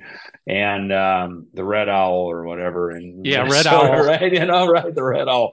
and uh, but so the same with same with I was made for loving you. It's that one song that everybody came to know, but you know, once they took the makeup off and Vinnie Vincent, and of course I was aware of it. You know, to me, once once one of the superheroes left you know the pack uh, as as you know Ace ducked out and moved on. Look, to me, Ace had the best solo record, followed in a close second with Paul Stanley. Paul's Paul's record is good, um, but, but my favorite Paul songs were in Kiss. My favorite Ace songs were also in Kiss, but because he wasn't singing them, you know, you didn't really come to know them in as an Ace song. His solo record, I thought, was incredibly good. I mean, stands mm-hmm. alone I, I, would say it's my favorite Ace Frehley uh, solo record. I haven't liked his other ones as much when he finally went solo. Um, and of course, probably what made it cool was the fact that at that point he was still in Kiss, so you could like him as a Kiss character and also like his solo record. You know, it didn't bother me that I didn't care for Peter's record at all. Fuck it, he's a drummer in Kiss, whatever. Um, I love him in Kiss. Don't like his solo stuff. Same with Gene. Exactly. It's like Gene. Exactly. It's like Gene. Exactly. We love you, dude. You're fucking God of Thunder. You're Gene Simmons. You can do no wrong, right? You're you're still Uh, our demon. yeah, right. Ladies' Room, God of Thunder, or whatever. Yeah, you're awesome. Your solo record, eh, not so much. But it didn't matter because he's fucking in Kiss, right? So, um, you know, so you know, with with you know, as they then went into the no makeup years, you know, to me, um, you know, they were just kind of another ordinary glam band, you know. And look, I and I appreciate it. And as a lifelong, you know, 40 year career, 40 year plus career musician myself, I get what they had to do during the no makeup years. I get it. You know, the the the team had fragmented. Why are we trying to create new characters and keep going? You know, fuck it, just take the makeup off. Let's just do it. And they went there, and you know, the Revenge record was great. Hot in the Yep. Shade wasn't bad. Revenge was great. Um, you know, Domino, Unholy. I mean, funny enough, my favorite songs on Revenge are the are the Gene Simmons songs. I think his are. Whereas on a lot of the other records, I, I really like the Paul songs. You know, um, but uh, the Gene songs I think were fantastic on on um, on on Revenge, and then of course that was a little bit short lived because that then you know gave way to you know Ace and Peter joining him on that MTV thing or wherever that was. And next thing you know, the makeup's on and. Me and Marty Friedman are second row here in Phoenix watching the fucking reunion tour in 1996, you know? And, you know, it's funny to go to the reunion tour because, you know, at this point, um, you know, we're professionals. We're in the we're in the stride of our career, right? We're now the guys, right? Um, and to go watch Kiss, it's you know to see it for what it was. They got the makeup back on. It was sort of the Kiss Alive two uh, costumes and stage set. Um, you know, Marty and I were there. It, it's sort of like you're at the Wizard of Oz, but now you know what goes on behind the curtain. You know, Right, you know there's right. a guy pulling the levers, and you know you know how it works. Like I said at the beginning of our interview, I know now how the jumbo jet flies. You know, and that's what made it. Uh, you know, I, I still went back to the fantasy of it, right? Because let's face it, the Kiss show is it's a fantasy, right? Yet knowing all the while how it's done. Um, but seeing how fucking big it was and looking around the arena and just going, man, this place is friggin' packed, man. This is this is massive. And um how cool that is, you know? So um Yeah. you know, No, I, t- I'm I, glad I, they tot- I totally get what you're saying because, you know, I, I worked with them for a number of years when I launched their website for them and stuff like that. So I was really seeing behind the curtain. But at the same time, and this is what we say on the show all the time, there's something special that they can, even with all of that, knowing how it's made, when that the lights go down, that curtain drops, you get those goose pimples on your arm like it's 1977 again, and you're going, 100%. Eh, eh, you know, I, I I remember I've shared this story on the show previously, but I'll tell you, it was during the farewell tour. Um, here's Mark coming back. During the farewell tour back in 2000 when I was working with them, and I was going to all sorts of shows on that tour, covering them for the website, taking photos, the whole thing. But there was one show in Sacramento where I I emailed Tommy Thayer, who at the time was tour managing for him, and I'm like, mm-hmm. Tommy, this is an odd request, but I'm going to come up to the show in Sacramento, but I'm not going to work. I want to be a fan tonight because I never get to experience a Kiss concert as a fan when I'm working with you. It's always through a, you know, I'm looking through a viewfinder or it's parts of Yeah. songs. And I'm like, I want front row center tickets for the Sacramento show. He's like, no problem. And Yeah. front row center, Sacramento. And it was like a little kid again. I'm fists in the air, you know, banging Yeah. my head. And Yeah. and it was funny after the show, I went back to say hi to the guys, and Ace was just looked at me, and Ace just laughed. He's like, "That was you? You were going crazy." I'm like, "Yeah, I'm a fucking Yeah. Kiss fan. You know, you brought me back to being 12 years old again. And that was Yeah. special. And the fact that they can still do that 50 years later Yeah. is Dude, something I was that's there really in, unique. in, in Palm Desert. I was there two weeks ago, just being a fan. That's why when my friend Yeah. Scott was like, dude, get down here in the pit. And I'm going, you know, again, like I said earlier, I was a little shy. Like, well, look, I'm a professional here. I, I don't know if I should be down here. And, you know, I'm, you're, I, you brought me along as part, you know, I'm kind of here as part, your plus one. And, you know, these people paid all this money. I don't want to, you know, sort of take advantage of anything here. And, and then once I was down there, I'm like, you know what? Fuck it, man. I'm going to be fucking 15 all over again and I'm going to go for it. And Exactly. it. And it was great. And, um, you know, so it was, it was really, it was fun. And, and every time I go see Kiss, and even when we would perform with them, you know, I would, you know, take my proverbial makeup off after the show and I'd go sit in front of house. I remember in Madrid, Spain, sitting up in the box with the promoter, just sitting up there, just going, watching and uh, funny i was made for loving you seeing how fucking big that song was and how it connected you know to the nine ten thousand people that we just played for sitting out there as a fan just going check this out man this is freaking cool man this is so awesome so well good well hey maybe there's a good place to wrap you know Yeah, start yeah. as Let's a fan let's end ra- as a let's, fan yeah let's wrap this. And as I said, you've got an open invite to just come back, hang, talk about Kiss, plug whatever you want to plug.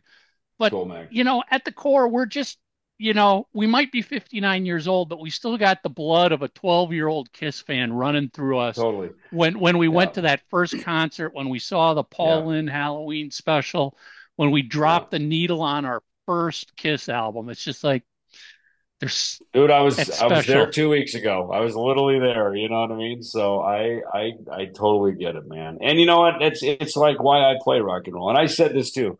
I go see Kiss concerts to remember why I give concerts, right? Because I go sit in the audience, get that experience, and I now I know when fans come up to me like they did the other day at the Metallica show, coming, "Oh my god, I can't believe you're in the fucking snake pit!" Oh my god, mm. you know they were so happy. And I was just there to be a Metallica fan because I'm a fan of theirs. I'm a fan of their music, and as much as I'm friends with them, I, I you know, I, I get in the pit and go, "Fuck yeah, dude! They're fucking gonna rip my head off and play Whiplash, and you know, and you know, fight fire with fire or whatever. You know what I mean? It's just Yeah, like that this. second I- night I- was great, man. it wasn't it? Yeah, it was Oh, great. And it's and it's and so it's the same thing. So as fans come up to me and they go, oh my God, you changed my life and rest in peace or whatever, you know, it's like, hey, I get it, man. I just I I, I totally fucking get it. You know, that's why I try to always be gracious with the taking, you know, you know, doing a photo, giving an autograph, whatever, man, because it's, you know, our generation was a little different, you know, with what we did with the big four. We were a little more the jeans and t-shirts, every man, you know, hangout, you know what I mean? So that's that's how we did it. But uh um, you know, again, learned it all from Kiss. there you go. Dave, this Hey, is I- I- I amazing. want one more thing, and then I just because I, I want to tell Dave this because I can. Now we've Sure. we've been doing this show for ten years, and Mm-hmm. my son who's thirty one. Megadeth is to him what Kiss is to me, and Okay. so I said, "Guess who we're going to have Dave on?" He's like, "Finally, a rock star." We've had- you finally you know, arrived. It's the end of the road. You finally get a fucking rock star on here. Exactly. We, we, we, we've had Gene Simmons on. We've had Rob Halford Yeah. on here. We've but had no Ted real Nugent rock on here. stars. No, But real, no rock real stars. rock yeah. stars. No real rock stars. Your son rules. I love it. so I, I can't. I'm going to tell him make sure you watch this because again, he he was Yeah. like, oh, oh my god, really? Because he was with me at Metallica, and my, when my friends go, oh, I just ran into Dave. I said, to my son's name's Ian, who I named after Yeah. Ian Gillan, who's my favorite Yeah. singer. So I said, I'm good like, man. Dave Ellefson's here. He's like, no way, where? And I'm like, "E- we're never gonna find him, you know. Yeah, yeah, yeah. You know, yeah. it was fun because it was he just like went, oh my god. So I just thought, Yeah, I thought it'd be That's cool. Well, tell that. him, tell him, tell him thank you. I appreciate that. So uh, that's awesome. All All right, you guys have have a good take night. care, take Rock care, on. man. All the best. Guys. Bye. Yep. See ya. Bye. Stuff. Bye. Oh, I feel terrible that everything. I, that, what happened today has been my entire day. Just you know, running late, running behind. This doesn't right. It's just Oh, oh, we're used to it, Mark. I mean, showing up late, battery's dying, Oh, but we roll God. with it. The show goes on. It, does, you know, just like uh, Um, just like he said, you know, you don't know, stop, you, you keep you don't you don't stop. You don't draw attention to it. Well, we sort of draw attention to it because we find it funny. But Funny. um, Dave was such. Oh God, I mean, What a fan. it- you know, here's how how do I explain this? I didn't it didn't feel like I was talking to Dave Ellefson from Megadeth. It felt like I was talking to Dave Ellefson, a Kiss fan. Does that make sense? It's funny. I had so many more questions, Megadeth questions, but I didn't go, you know, fanboy for this reason.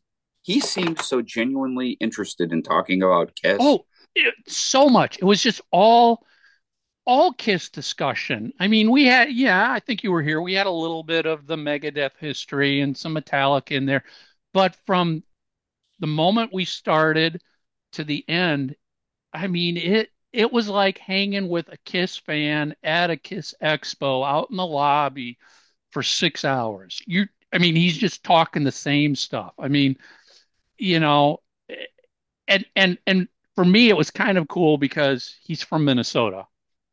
You know, I'm from Minnesota. Tommy's from Minnesota, so you know, we started talking right away about the Met Center and shows in Bloomington, Minnesota, and it's it just felt like you know, I've never met him before, but I felt like I just I knew him.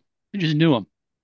He's just like one of those guys that you meet at a metal show, or if you're somewhere and you're wearing a Metallica shirt and he was wearing a, you know, whatever, you know, Megadeth shirt, you go, and you could just start. Because how many times in our lives have we done? I know I have at a restaurant or at a you know, Oh, hockey yeah. game.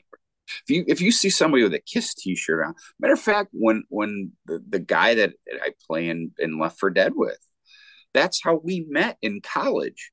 I mean, he was like wearing a Scorpion shirt or or Saxon or something. I was wearing I don't know Twisted Sisters. I'm like, hey, hey, here, here, here- here's a related to that. So after, shortly after we just moved up north here to Petaluma, um, I had to get my car towed to a garage because I had to get the transmission replaced on it. Um, the the tow truck that came out, I'm wearing my Wasp t-shirt. And we're just sitting, I'm sitting in the cab with him as he's driving the car and we just start talking about metal and wasp and i'm like oh yeah yeah i work with blackie and he's like no and you know all of a sudden it was just two lifelong metalheads and now we're facebook friends and Mhm. you know it, it's it's it it is it's heavy metal especially kiss but heavy metal is is that is it it's a bond that brings people together it's just like dude got a you got a scorpion shirt on did you go see them on that last tour? Yeah, What's your favorite yeah. album? And Yeah. next thing you know, you guys are talking for 15, 20 minutes. And I I cannot count the amount of times that's happened in my life. and that's And what this felt like with Dave. It just I, I- it felt sure that way. did. I, I just felt really, I felt like a jerk because I came in late, but I, I really couldn't avoid that. And then when the fucking batter, I'm like, oh motherfucker, you know, because you look, these guys take time on it. I don't care if it's Dave or anybody else. I, you know, even whatever. I, it's just, just so you guys know, meaning out in the audience, I think a, a lot of you know we've changed recording days because of Yes. certain things. And I thought I'm like, hey, this new day is going to be. It's as you can tell, last couple Turn, weeks. turn, turns out it wasn't as as Yeah, beneficial yeah. for you as you thought it would be. And yes, and, and, yes. and and and yeah, I mean, again, we we're flying by the seat of our pants every fucking week here as to who's the guest going to be, how's the equipment going to be. Uh, you know, I think I will say it's part of what I love about Three Sides is we we just we we're just three people, four people if Lisa shows up that are just hanging and having a good time. And we're not worried about is it the best internet connection, is it the best camera, is it the best microphone? And how we got to edit out the ums and the ahs and no, we're just we're just having a good You time. mean and I th- three guys in a bar? Isn't, isn't that three guys in a bar. I mean, again, it's still Sometimes your cell day. phone dies. it, cell phone dies, phones ring, power goes out, eh, you know, but we still do it because we just have a good time hanging and chatting. If it's just the two of us, three of us, or if we get a guest like Dave to come in here, you know, it's, I don't know, there's just something special. There's something exciting about that. So, anyway, thank you to Dave. He's got, you know, I, I told him he's got an open invite. He can come back anytime to promote whatever he wants to promote or just be a Kiss fan and talk Kiss. I, you know, and I feel like there's so much Kiss we could talk with him because, you know, his his talking about how Kiss was his Beatles. It's me. I mean, I've shared that on this show many Yeah. times. It's like, All you know, I got nothing I'd against say almost I- our entire, almost the entire audience. yeah, I mean, because it was before us. Don't get me wrong. I because I'm like you, Mike. Look, I get the Beatles. I I understand all that. I get there would be no Kiss without Yes, the Beatles. yes. I get that. How- they get full however, credit for everything. however, you know, I, I'm just a casual Beatles fan, and and again to those purists. Oh, look, I again. Uh, I, I'm not I dissing them at all. No. However, I'd rather listen to Kiss. I'd rather listen to Aerosmith. And this is what really pisses them off. I'd rather listen to the Rolling Stones. I like that better. And it's no diss to the Beatles. It's just that it doesn't didn't fall in my up. It didn't fall in my upbringing. I mean, as I said on the show, for me as a kid when I was growing up into the early part of the '70s, if I if something was the Beatles, it was probably Paul McCartney and Wings. It wasn't the Beatles. Mike, that part of our show where you're talking to Dave, that's it. Because I love, live, you know, the original. Because I tell you, this, for as much as a Guns N' Roses fan that I, that I am, I don't like their version of "Live and Let Die." I like the original. Oh yeah, I, I, but you're absolutely right. And Mike, Mike, when we were, you know, and you know, silly little love songs and all, that's the stuff I like. Wings. and and and that's that's not it's not our fault because guess what? The Beatles had broken up by that Yes, time. They were gone. I couldn't fall in love with the Beatles. I I listened to the Wings way, way, way more than I listened to the Beatles. Yeah, And that's not a knock. And it's funny. Dave said the same thing. If you had to tell me, if you had to like go, okay, what are your favorite Beatle songs? I'm like, I'd start, I'd start going like Yellow Submarine and and she's 16. I mean, I'd start reading the fucking ring. I'm with, I'm with them. I love those those goofy. I, I I love- I'd give him some Paul McCartney songs. That that Yeah. you know, I'd be like, well, technically, isn't that kind of part Beatles? yeah. It's but you know, it just goes to prove what what you've always said, what we've always said on the show. Timeline is so important, Mhm. and and and in the Kiss scope of things, this is why you can't yell at a fan who discovered Kiss in 1985 and fell in love with them then. They weren't around when Kiss was in the 70s. It's not their fault. That's Kiss to them. So The only all thing bands- we can do, and I find I find it our responsibility, especially when somebody says, and, and this is something we brought up on the show millions of times, but it's always worth saying because we always get new younger fans, and no different why I asked Dave to explain who Mark Hudson was. I know a, he, a good chunk of our audience had no clue. So, I mean, as you know, I always try to do that too if I talk about somebody from from the past, but um the when fans start talking about like the elder and you can that if you think that's their greatest album more power to you fine however the truth of the matter is that was an un, unbelievable disaster that yeah, that Yep. that they couldn't even tour behind it. I mean, that thing was so. Yes, you can say th- again, it music's subjective, but if you don't understand how brutally bad timed that was, how how just what happened to the Kiss universe when that came out.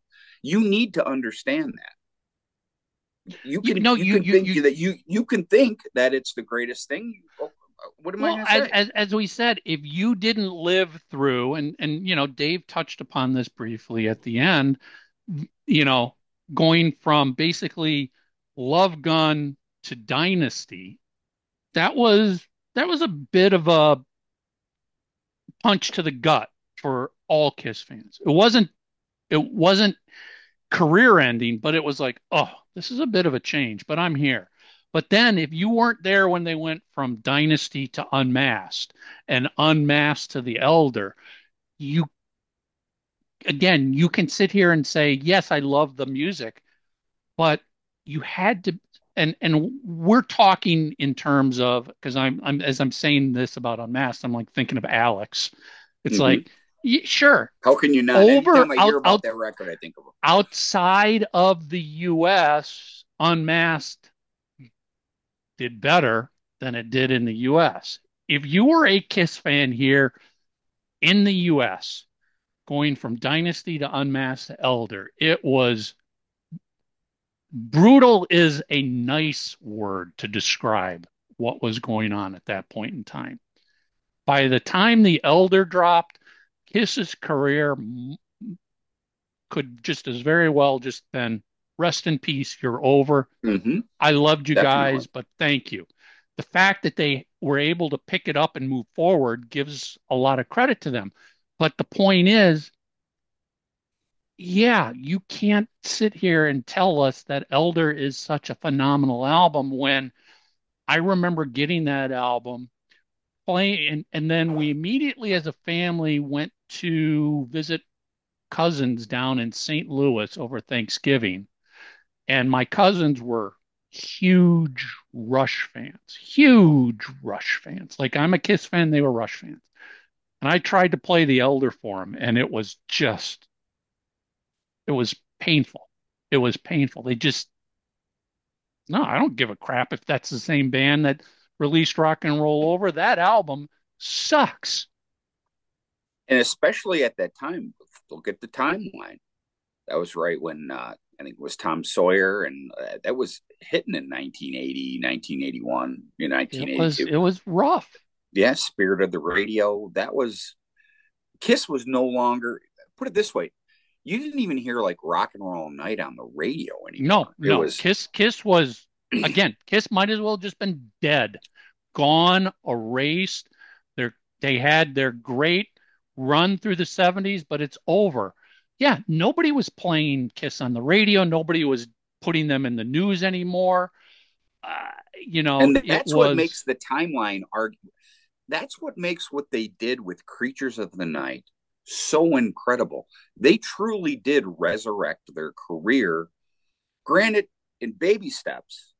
Yep. but they did it But because it- they it- were they were I say- down here, man. Well, it also, you know, and again, people will say, "Oh, but Creatures of the Night's the best album they've ever released." I'm like, "Mm, Not at the I'm time. not gonna I'm, I'm not gonna question that, but if you were there at the time, Creatures of the Night got the same reception the Elder got, which was zero reception. Zero Well, reception. You know what? Slight that that's not exactly true, and I'll tell you why. At, least in Detroit, um, the, I love it loud, and believe it or not, I remember for like two weeks. Um, uh, I think it was WRIF uh, or maybe WAB. I don't remember which one, but they did uh one of those, you know, trash or Right. you know, and and of all songs, Saint and Sinner like lasted the week as the, like the number one song of of of that show or that program for that right when the record came out. And I also remember hearing the commercial because I, I always thought it was brilliant. The beginning of I Love It Loud would start.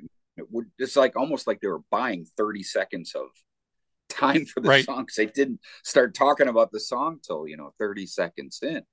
And and it was funny because they could now also too go back and look at the timeline. You know, Van Halen and hard rock was starting to.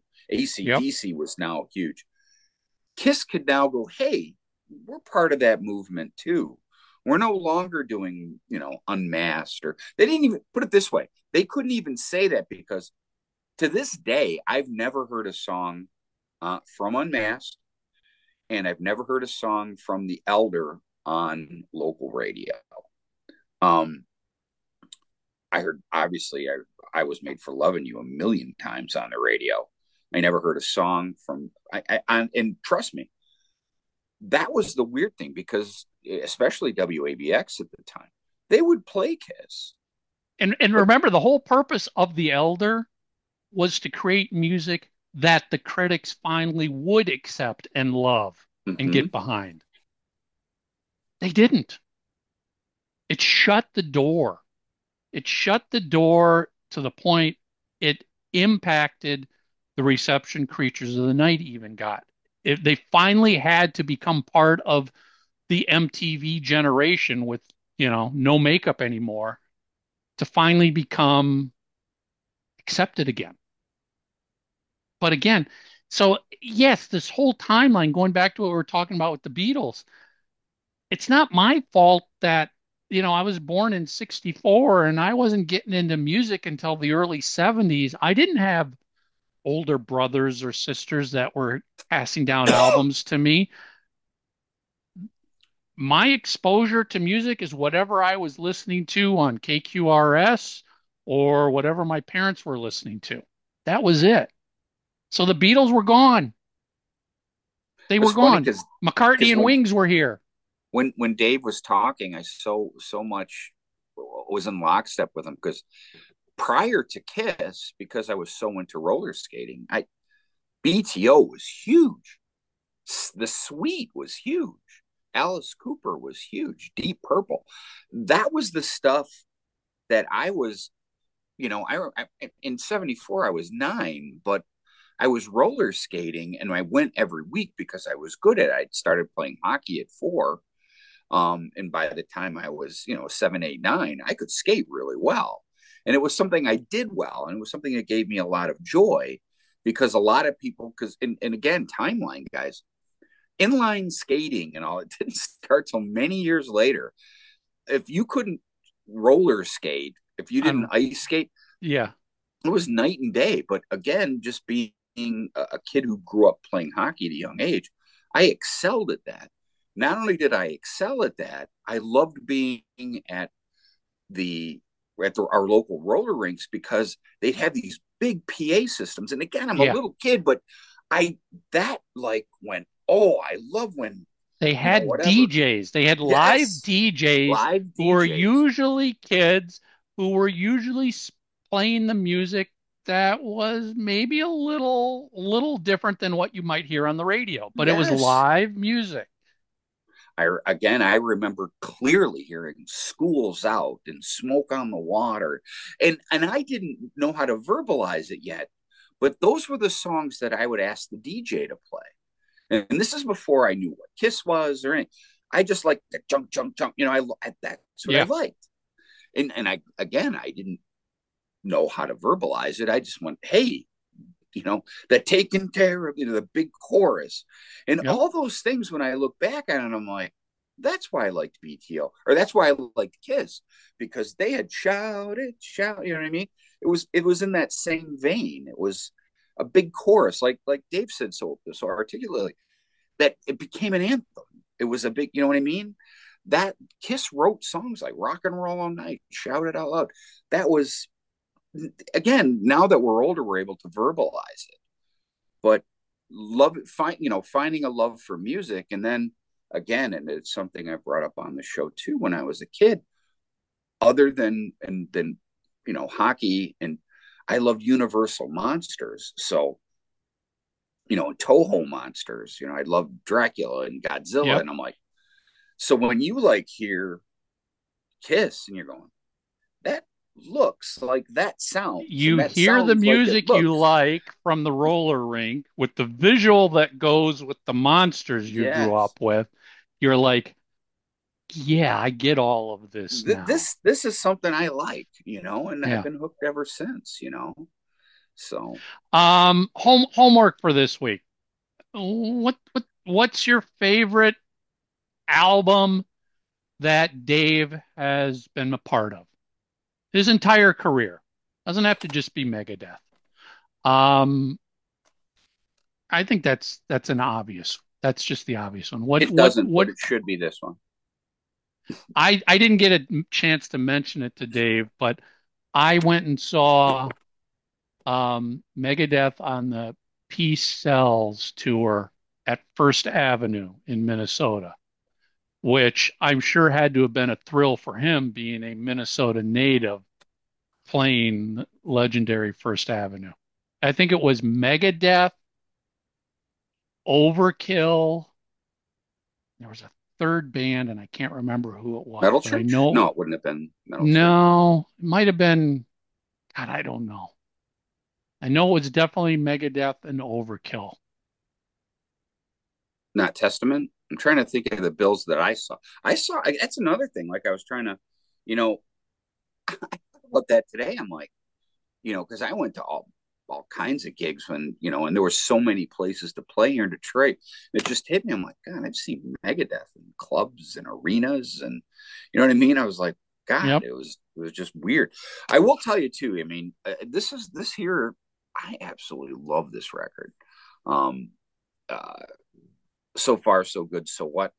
That my two favorite songs off this were "Liar" and "Hook in Mouth." I mean, if you get a chance, you know, crank up "Liar" and "Hook in Mouth," and I that and uh, what is it? Uh, "Set the World Afire." I got that's again. I love that record too. But uh, yeah, I, I was a really, really that was something I, I did. I, I so hope that Dave does come back because I did want to pick his brain about when Megadeth started like with Risk. It's it's they started to try and get more commercial sounding and and I remember as a fan kind of being disappointed at that and I, I would love to have heard his uh take on His that. take So, on on that, and you know, every band that's got history like Megadeth has something like that in their discography. There's a period where bands, for whatever reason, experiment. Listen, I mean, you've got the the absolutely amazing Judas Priest Turbo, best album boy, they you ever know recorded. what? We I, it's just getting late. I still wish there'd be a a Turbo Crazy Nights tour. Wouldn't that be those two albums played in their entirety? Boy, I'd be That'd saving be- a ton of money. Oh, you you know you'd be there. You know Look, you I- I- would I went just because of who the two bands are. Yeah, I, You'd I- go. I, was front row for uh for Crazy Nights. Oh my god! Oh, Funny that was a terrible tour. Crazy Nights was just a terrible tour. No, they opened Worse. with Rock and or they opened with Love. Lo- Gun. open the Love Gun. That that was exciting. That was an exciting change for sure. I But it was I what a this- 75 minute set. It was Yeah, fast. It was I could tell they just weren't they were going through the motions. Yeah, I Let's not- I, I I went uh I went early and I I we got they they must have played Love Gun and I'm not exaggerating six seven times at sound check. Because I got there early trying to you know weasel in or something I wasn't able to do it but we got there really early. I remember sitting up against the wall and like like cool. Keep I'm like why do they keep playing Love Gun? Because you're a kid you don't know like, Right. why do they keep playing Love Gun over and over and over but they did and it was you know I was I I, I know when when when, memory. when when they opened this when they opened the show with Love Gun, that was uh that was an eye-opening moment. That was a big change. And I I like that. It was yeah, you've heard Love Gun every freaking time you've ever gone to see Kiss, but just because it was in a different spot, it sounded Yeah. different. It felt different. If I think back, what they play out of the classic tunes, maybe th- four, maybe because I if I if I'm going just look, you're, there's going to be set list gurus or screaming at the screen right now. Look, guys, I'm just going off of memory, and I've seen Kiss a couple hundred times, so please spare me. Yeah. Detroit Rock City, obviously Love Gun, Cold Gin, I believe they played. Rock and roll all night. Rock and Roll Night. I And and keep in mind it it, was it was a it was a shorter set short set too. too. Yeah, It was like 70, 75 minutes. Plus it had the freaking, you know, back then in the 80s, you had to fucking sit through a drum solo, you had to sit through a bass solo, you had to sit through guitar solos, you know. Uh, yeah, I was not that that that tour was just yawning festival for me. Um, all right, everybody, that's it. You know your homework. Um, we could talk real quick, Mark. Next week is Thanksgiving week. Are we going to record on Wednesday? We can. We can do a. We could just do a fun. I'll go grab a box of shit and look at some crap and make it a short episode. yeah. That wouldn't. But you look, um, if I if because I'm probably going to give my guys. Um, I'm going to let them leave a little bit early. Um, you know, real quick, I did just pulled up the set. Love Gun, Cold Gin. Oh, shout it out loud. I'm just going 70s stuff here. Rock and Roll Night. Detroit Rock City. Five songs. Five. Yep. Five out of 17. Although, hold on, that's not true. Track seven, guitar solo. Track eight, drum solo.